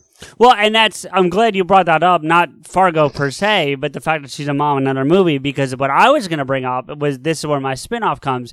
She plays the mom in Almost, Almost Famous, famous. Yeah, I knew. You're, I wondering when that was going to come up. which is a well, I hadn't actually thought about it till I saw this list with her name, and I'm like, oh shit, that's right. She plays the mom in that movie, and that mom's an interesting mom because I I do think she's a good mom in that she's trying to do what's best for her children. You know, uh, you know, not let them get pulled into society with all their usual stuff, but at the same time, she's taking it to that extreme that almost makes her a bad mom because she's not letting them in, experience life either. You know. Mhm. And so it's a really interesting, delicate balance with that particular character, and, and she plays it fantastically. But Frances McDormand's a great actor. I think she's a very underrated actress as a whole, to be honest with you. Agreed. And one of my favorite things is because she's married to Joel Coen, I believe, Uh, I can check, but yeah. of, of the Coen brothers. Okay. And she's frequently cast in the Coen brothers movies. Which would make sense. Yeah. and I bel I think I actually like read that she still has to audition for the roles Huh. because like she and, and I think it's of her own choice. She's like, I want to make sure I earned the role. Like, I don't want you to think that I you're biased and this is you know And she strikes me as someone who would do that. Like, would, would, you Very know, much so. Yeah. Um, real quick, yes, Joe Coen, married since Mhm. 1984. So they've been married for a long time now, which is pretty awesome. um there is you know to back to three billboards the premise of that movie is that her daughter i believe was raped and murdered and they never caught the killer so she is so frustrated and so upset with how the police have sort of just never really gone to do anything to catch the guy so she buys and advertises these three billboards where she's shunning the police. So, Okay. And she has it perfect. So every time they're driving home, they, They have it. to see it. Yeah. And it's a fucking eh, because she's kind of like like she's a great mother in that sense, but she's also a awful character, but like she's your protagonist. So like she's mean and moody, but you also have to give her the leeway of like she's in deep mourning. And also there's a whole lot of guilt because she kind of like the last one of those situations where she had an awful argument with her daughter and then they she got she died. So like she's overweighing her own guilt. It's a weird movie, dude. And and you uh, to spoil it without spoiling anything is that it's not one of those movies where you get satisfaction, you don't get closure. And I think it's a good lesson because you don't always get closure and you don't always you don't always get satisfaction. Right. So it was, it was a nice way of saying life goes on. You don't get the closure that you wanted throughout this entire movie, but you get closure with a character of a certain degree. Okay, speaking of characters, I'm gonna I'm gonna throw a movie at you that she was in, and I don't know if she plays a mom. So if you have the answer to this, I would appreciate it because I just I've seen this movie once, and when I saw it, I was like ten, which is probably a whole other issue. But that's it. We'll deal with that in a minute. But Raising Arizona, I've never seen Raising Arizona. You- I know you've never seen it either. Okay. Yeah, she's in a she's in the character. She's in, I'm sorry. She's in the movie. Plays a character Well, she's named Dot. she's in the character too. yeah, yeah. No, she plays a character named Dot, but I couldn't. I don't know if that's one of the moms in the movie or somebody else. So I can't. I know. I I know our fucking small fan base is gonna be like, you haven't seen Radiant Arizona. I, God." and I have, but it, I was so young that like I don't remember much of it. Um, I remember not liking it, but I think that's because I was because I was so young, not because it was bad. You know. Um, I got one going back to Brie Larson really briefly. Brie Larson started out. I mean, she was already kind of like one of those model girls at a young age, and Yeah.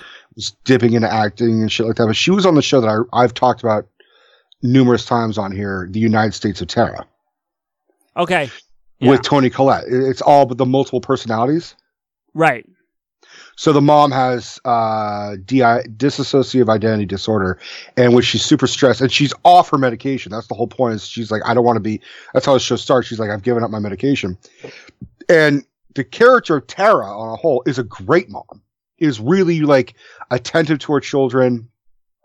Um, want and is very passionate about her own hobbies and wants to be, you know, bring up her business as a painter and art, you know, painter and and and at the same time dealing with the stress of having two teenage kids.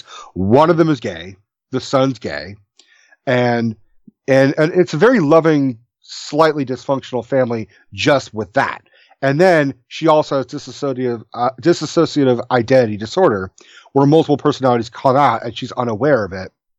So there's a Mrs. Cleaver type 50s Christian housewife. Mm. There is the 16 who in itself is kind of a weird good mom because she's that Mrs. Cleaver type, but she's sort of grating in, the sense where you're like you're like Martha Stewart on crack.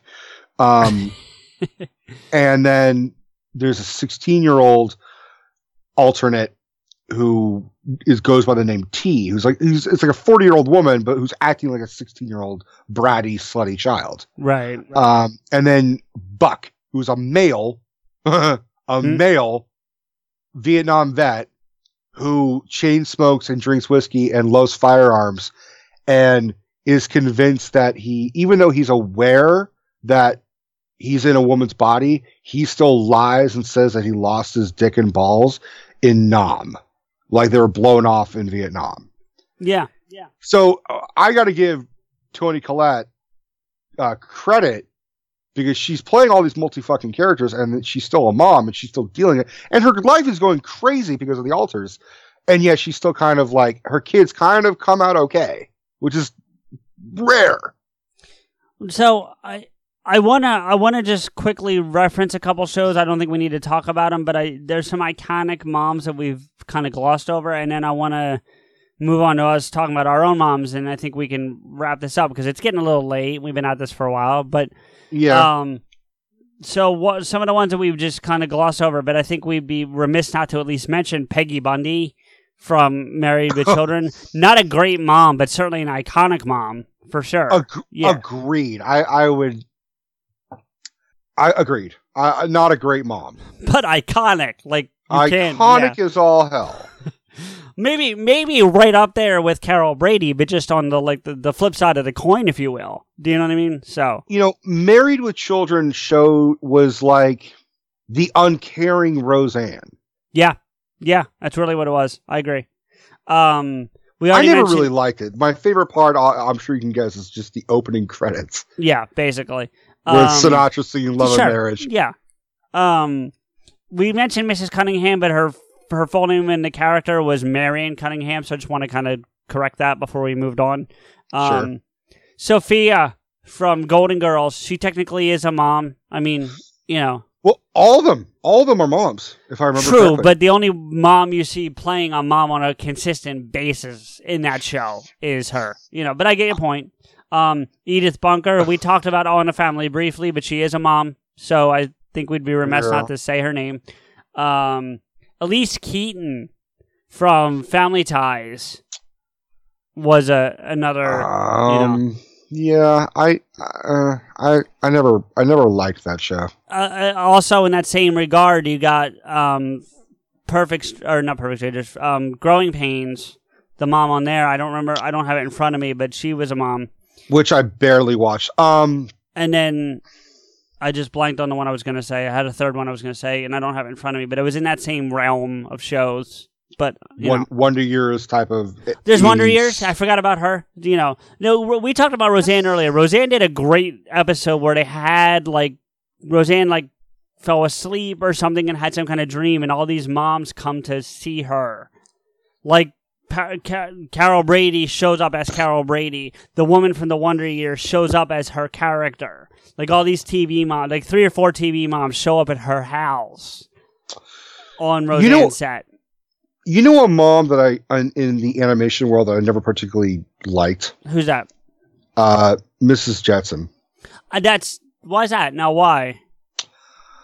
I always kind of found her as that type of mom who really like doesn't care about her kids and is more like it's the simplest things, but like her snatching George's George Jetson's wallet when he pulls out cash to give to her to go shopping. Yeah. And she just takes all the money and then just goes shopping and just buys where the fuck she wants.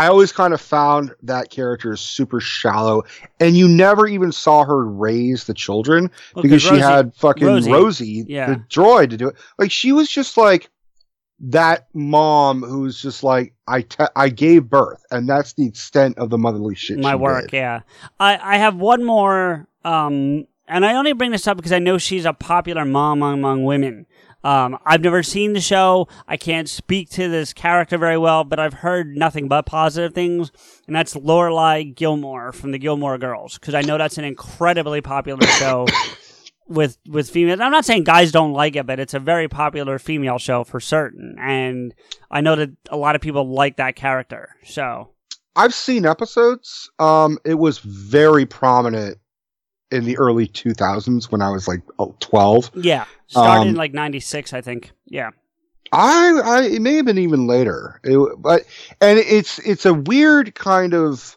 show because they it is technically mother and daughter, but they're so s- close to age because it was she was young very, when she had her. Yeah, very young mom, but not like like seven.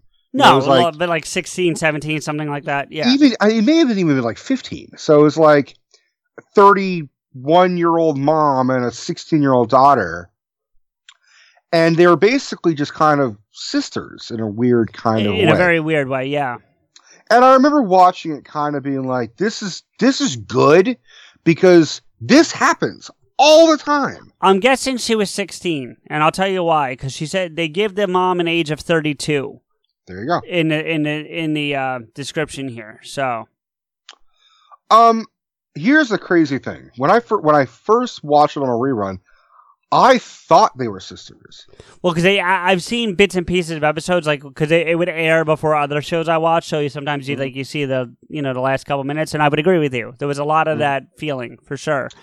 Um, there's one more show I feel like we we should mention, and I think we're a little remiss not to mention it. This is not another great mom, but I feel like, well, not great moms, and I say it that way because the show is called Mom, and it's very Gilmore Girls like. It's Anna Faris and um oh Christ, what is her name? i don't know this show How do you not know this show? This is what she's popular and this is what made Allison Janney.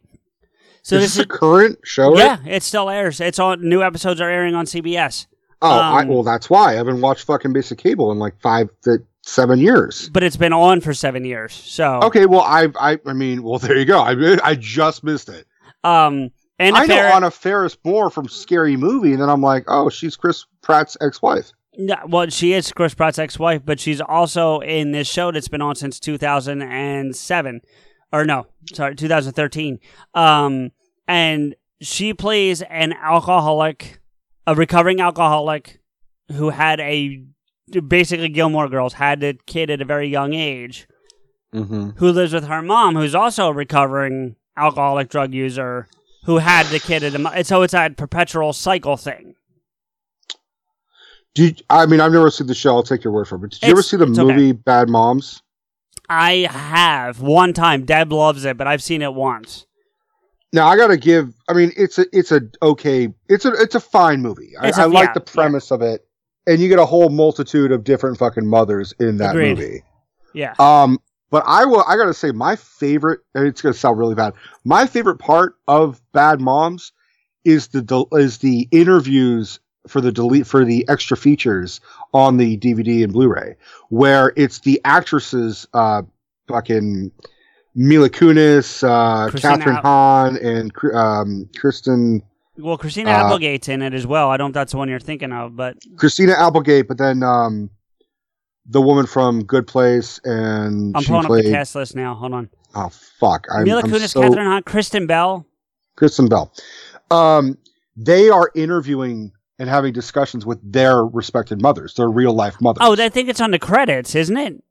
Uh, some of it's on the credits, but the, the full interviews are. Oh, on- nice. Okay, yeah. And when I, you know, when I was working, I and people would ask me, "Oh, is Bad Moms good?" I'm like, "It's fine." The best part is the fucking like extra footage, and I would make them watch it. uh, You know, and they would say, "You're right." That was so good because it it, it was all about being moms and, and asking their real moms, like, "Were you ever like?" You know, I look at you, mom, and you're like, you never looked scared. You never looked paranoid. You know, you didn't seem like anything was fucking up. And like the mom's like, oh my God, I fucked up all the time. Are you kidding me? Like I was always scared and I had to hold my shit together. And that was great. I, I love little shit like that of, of parents dropping the facade and being fucking honest with their kids and being Agreed. like, oh, dude, I was fucking terrified when you were 10.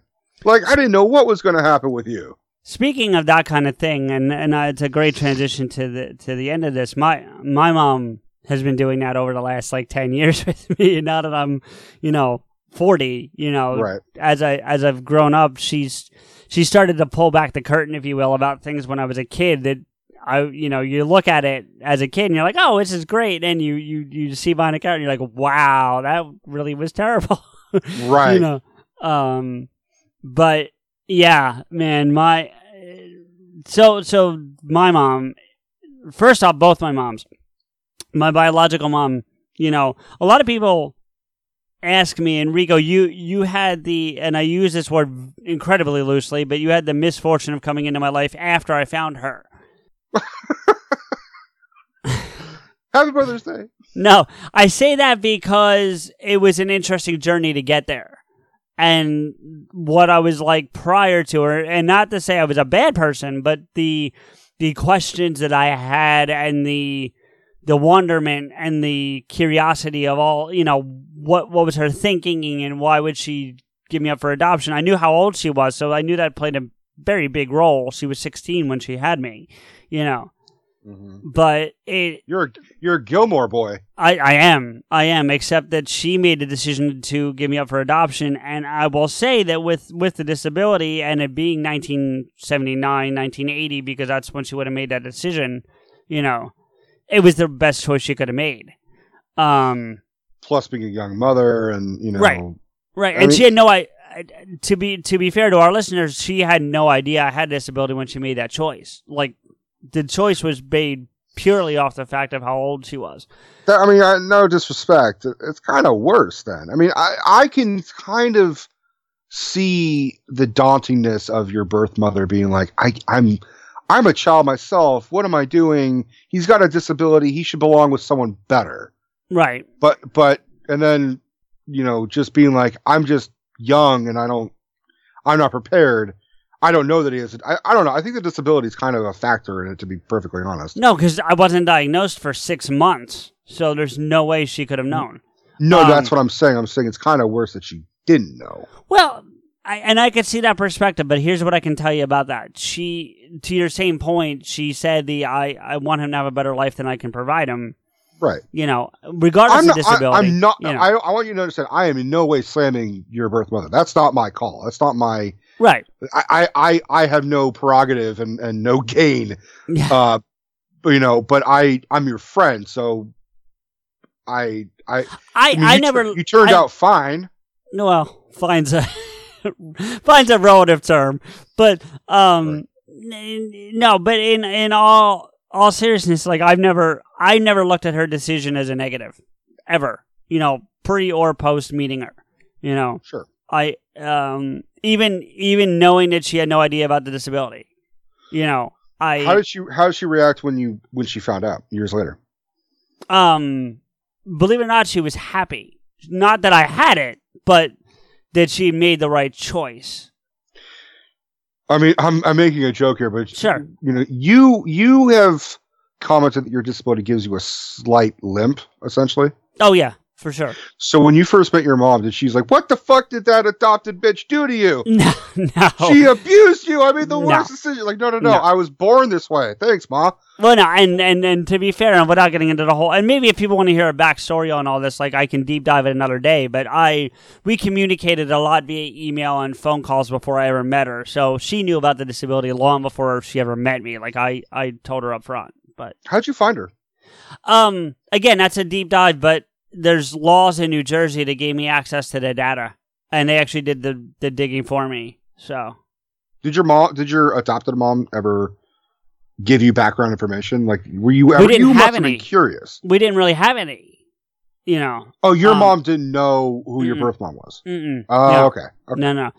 Um, we we knew basic data that the state because I was adopted through the state, so through child welfare, which is known as DYFS out here. I don't know if what it's called in California or if it's I- called the I- same I- thing, but anyway, um, but it wasn't one of those take her away, take him away because she's a bad mom. She contacted them directly and said, "Hey, I want to give my child up for adoption, whatever." Sure. Um, and then my mom, who was on a, my my my mom, my the one who raised me, was in a on a waiting list to receive a child from that, and that's how I got linked up with her.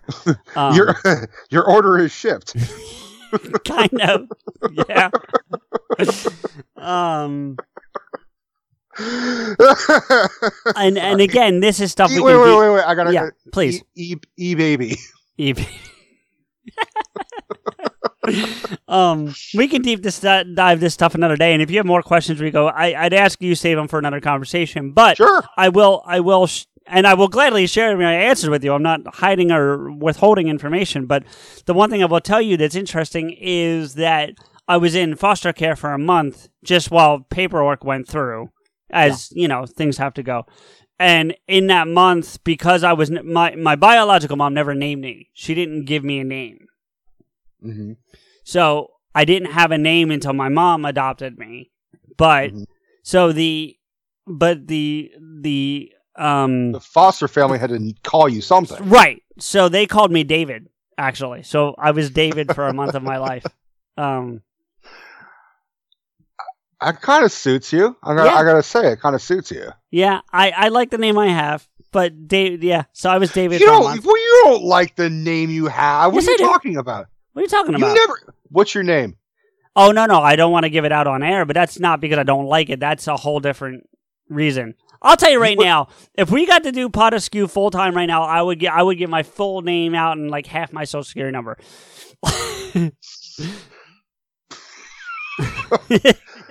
But, but I mean, I know you bought based on as CJ. right. But do you, you do you go by your birth name oh, at work, yes. Yeah. at work? But Yeah. like anybody who knows you knows you as CJ. Well, just because it's a familiarity thing. It's not because I'm ashamed of it or I don't use it. It, it's like my name Rico is. I mean, Enrico's Technically great on a fucking signature, but otherwise, it's you know. It's uh, well, yours is definitely more of a mouthful to say than mine. But and Right. I actually have a friend who refers to me my birth. You know who I'm talking about. I don't want to. say I know who. you- I Yeah. know. You know. Um, Who, but who the fuck, fuck is is- that guy? yeah, I don't, know, but he sounds like a complete I toilet. don't know. Yeah. Exactly. Um, shout out to you, buddy. Um, though I don't even think he listens, but that's beside the point. I don't Uh, blame him. Yeah, neither do I. After after the sorting that we got that we gave him Well, last couple episodes, he's that- fucking that was even before the sorting, but still. Um, but then also to my my mom who who raised me. Look, listen, I yes I have a limp, and yes I have a disability, and yes I have my limitations. But let me tell you something.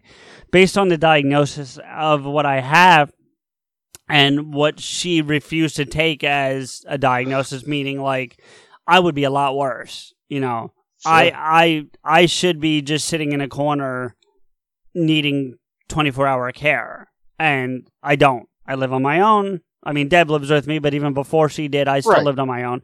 yeah, And you're an adult. Yeah, I, I, I work at. I mean, I, I don't work a job right now, but that's not because of my disability. You, You, know, and everybody else, buddy. yeah, right. Um, but I mean, like I've I've held down jobs. I pay rent. You know, like I do. You know, I, I, I don't cook very well, but that's more out of laziness than ability.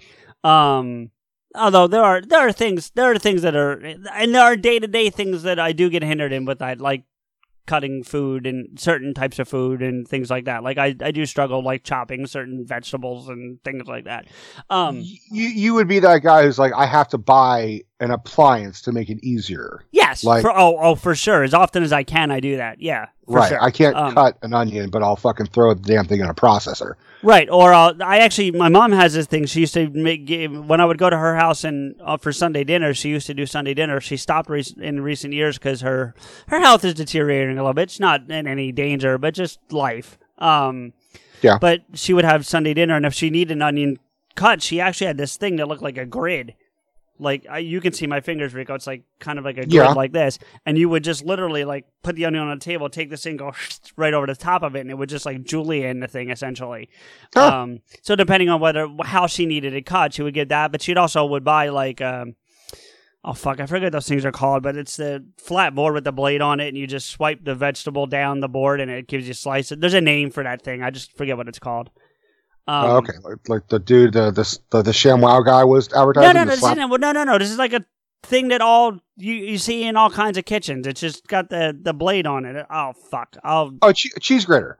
no, but it's it's flat. It doesn't have the the grater's got those little holes. This is like got one blade on it, and when you Oh, Dad, like the, the what that thing is guillotine type of thing. Slicing like tomatoes, it's got the long board on it, the blade, and you just swipe down like this.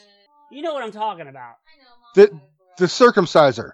It's not a circumciser. Anyway, the the yeah, of course he did. but anyway, It's- the Introducing the moil. Moyle. anyway, the the point is, it you know, like I, with devices like that, I can do things, and we're getting way off where I wanted to be with you know things, but yeah, I think moil cemented that. yeah.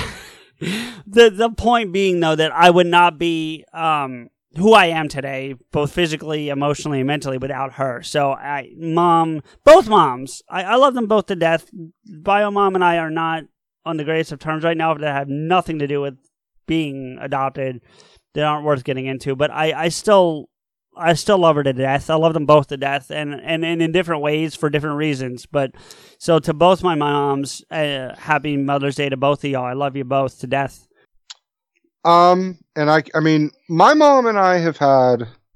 I mean, look, I want to preface the fact that I I'm living in her house, and I'm grateful for that.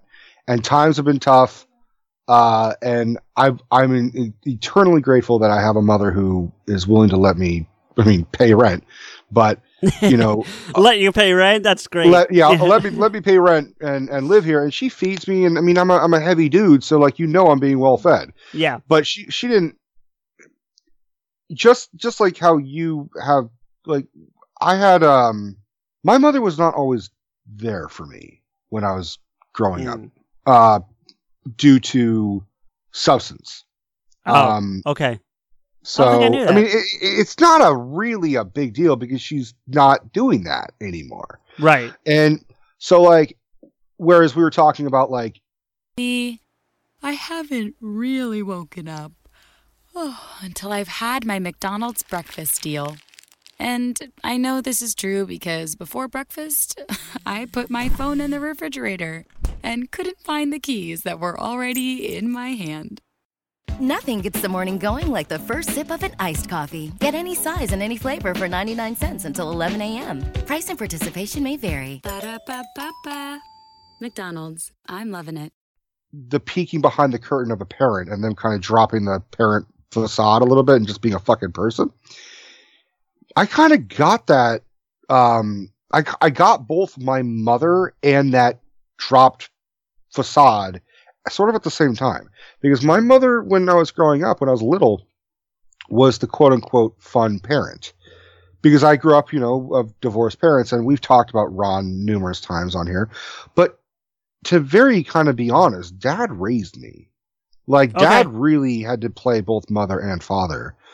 Um, and he was not kind of prepared for that because I have I have other siblings, I have older siblings, but they kind of had moms that to a certain degree had their shit together. Even though Ron and and, and his respective ex-wives all divorced, um they they were still like half in hand 50-50 with the mother and then with Ron. So they they you know, Joel and Alex, my brothers had separate rooms at their mother's house. They were able to you know, they had they had a whole other life and it wasn't very far from each other. You know, they lived in Piedmont and my dad lived in Rockridge, which is mile away, mile and a half at the most. So it was kind of unusual for me because my mother just very loving mother, but with whatever reason was going through her own bullshit and dad had to have me the majority of the time. I had to go to schools that were closer to where he lived because it was more convenient.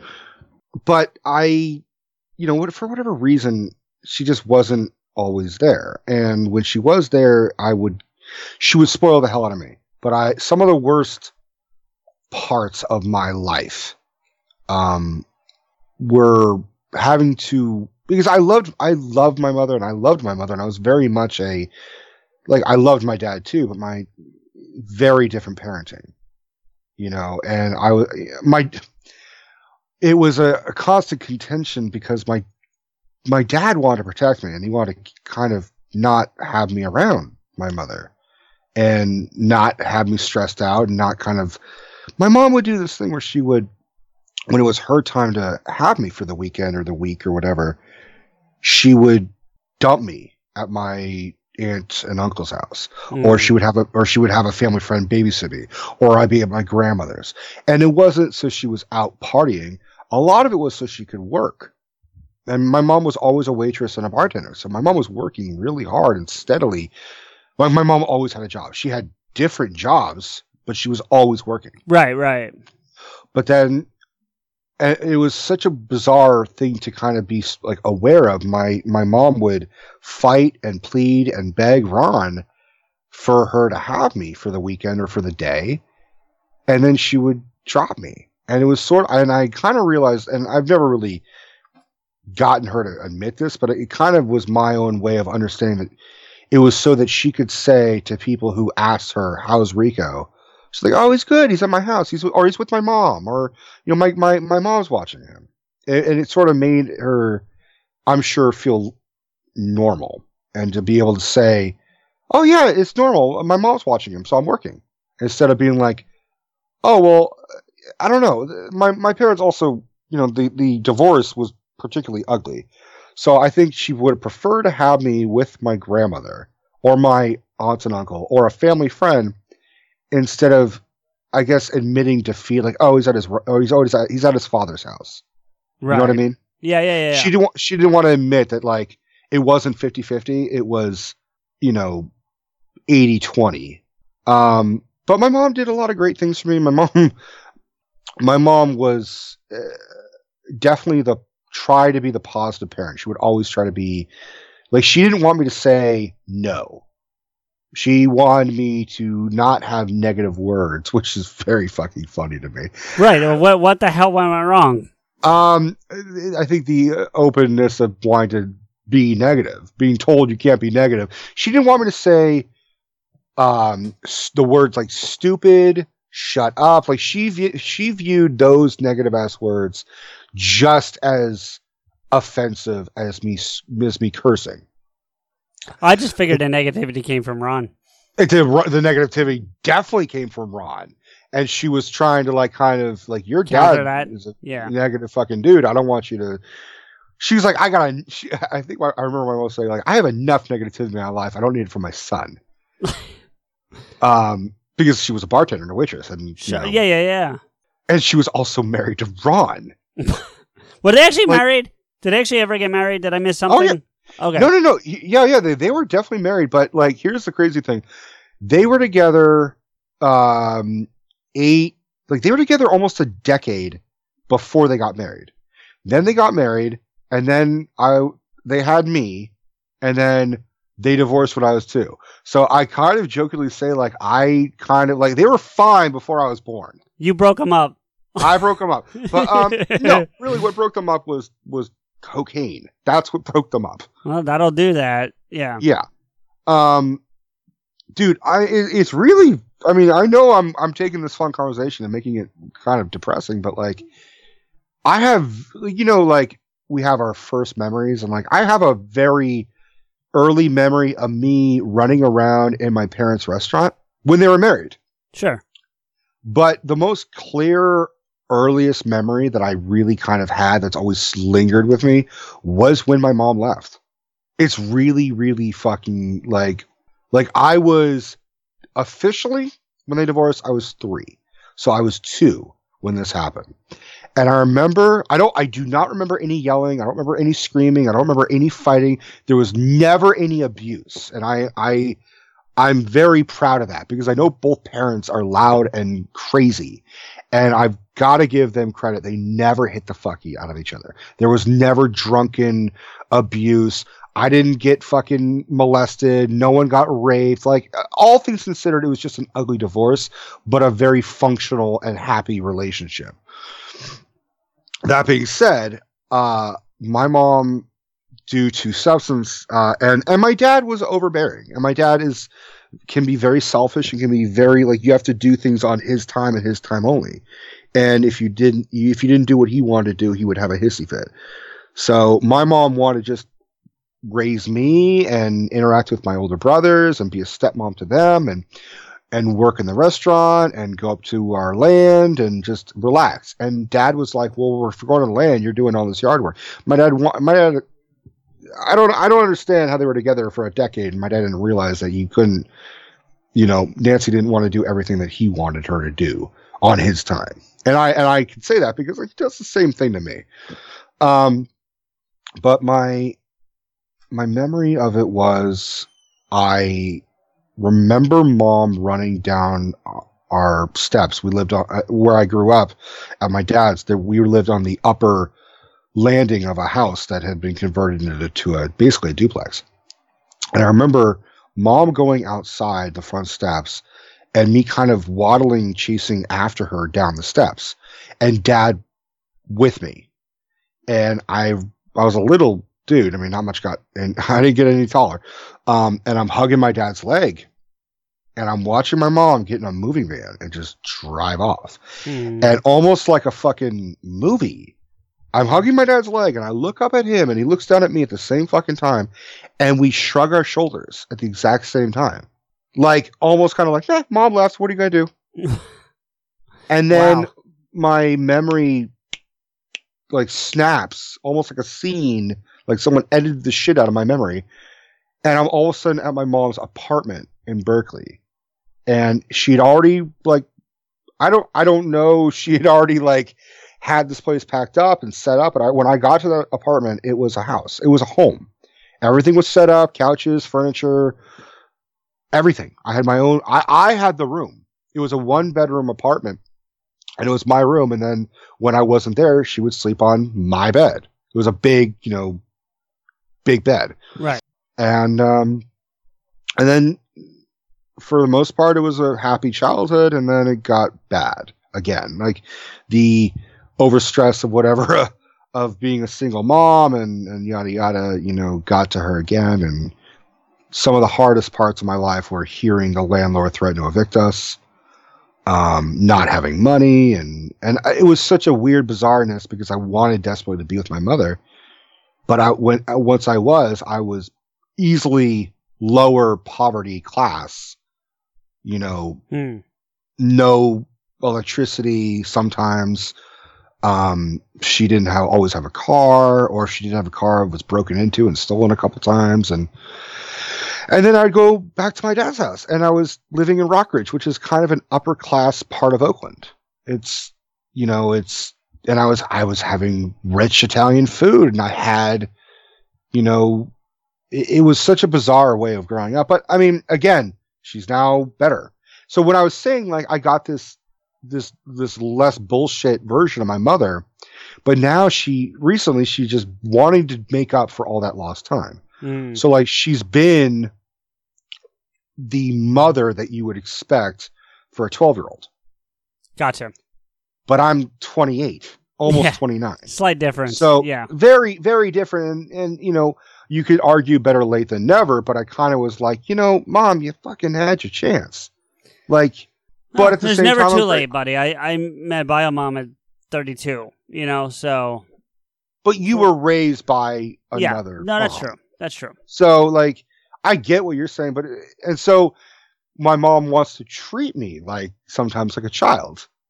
And I have to say, like, Mom, I'm almost 30. Like Yeah. you should have done this 20 years ago.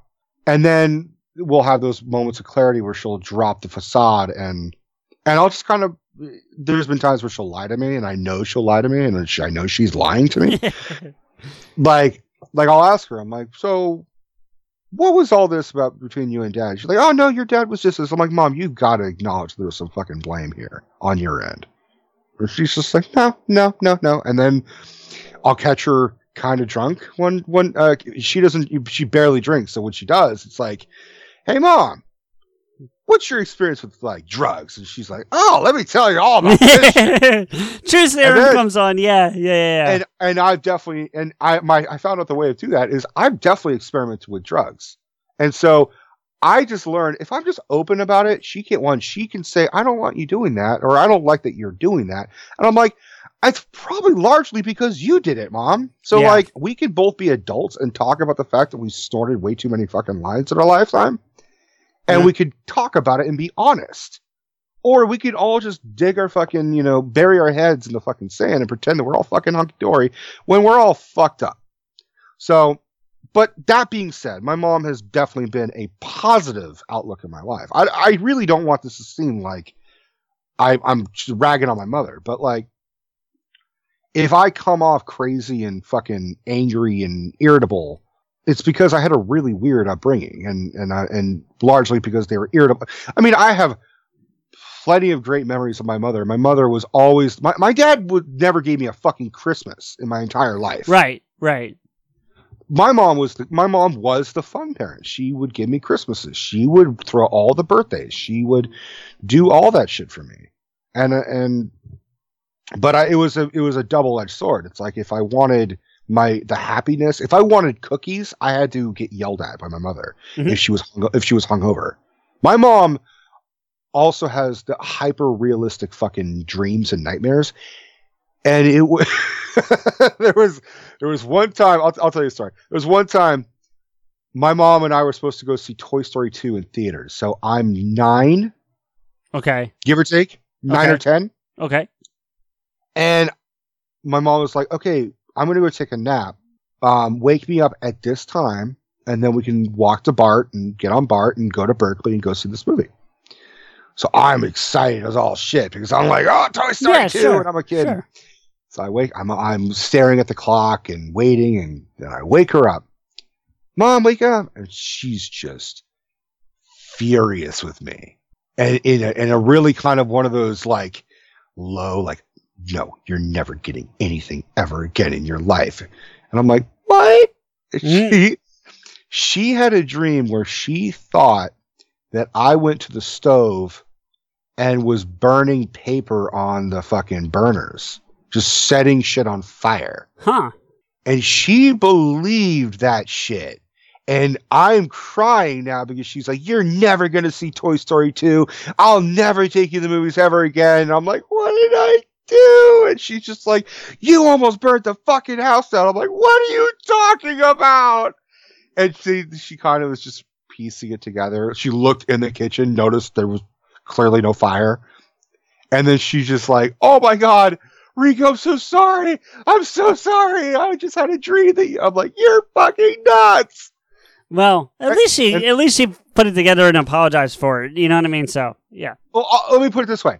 I probably would have eventually discovered Kevin Smith and shit, but like she she took me to see Jane. You've told yeah, you've Back. told us that before. Yeah. So like there there may have been a chance that you and I would be doing this, um, without her introducing Without Nancy. it. Yeah. Well, But thank one- you. yeah, but one hundred percent, we met because my mom corrupted my fucking little mind with uh, sushi fucking boochies at 10. But yeah, I mean, I look, I'm grateful that I have a mother and and now I've got a good relationship with her. Um, and I and I love you, mom. I mean, happy fucking Mother's Day, and I really am grateful you never listened to this shit because you're not gonna like any of this. Wait, what, CJ? You want me to say what? You want me to keep talking after we were talking for how many goddamn hours? Let's leave these poor people alone, okay? Fine. CJ wants me to do a proper closing, but I'm not going to say the same shit that he's always said for every goddamn other episode. If you don't like it, you could blame his ass. Listen to us on the Apple Podcast app, Spotify, Stitcher, or anywhere else you find your podcast. Or you could simply Google us. Though, if you're listening to this message, you probably did do that. Please don't forget to rate and comment. Seriously, we're not just saying that because we want to, we need your acceptance. Pot Askew is a proud member of the Big Heads Media Podcast Network. If you need to shout at them or thank them for supplying our awesomeness, reach them at bigheadsmedia.com or follow their big ass heads on Twitter at bigheadsmedia. If you want to agree with or yell at us, especially CJ, follow him and me and the show on Twitter. The show is at Pot Askew. I am at Rance Rico, and CJ is at M underscore Blade. Don't ask me why, I still don't know. Some secrets are best left alone.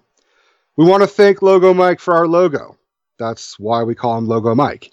If you want or need some good art, hit him up at logomike80 at gmail.com. That's logomike80 at gmail.com. It's worth it. You can help a starving artist today. We got to give a big sloppy thank you to Samuel Lemons for all the original music on the show, especially our theme music. You can find Sam on Twitter at Samuel Lemons and his music on SoundCloud at soundcloud.com slash Samuel dash Lemons.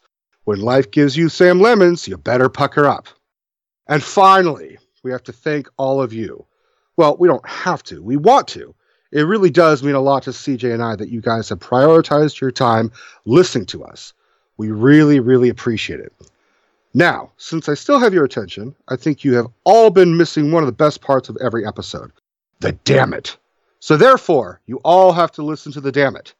Think of it as a MCU bonus credit scene. There, that fucking better?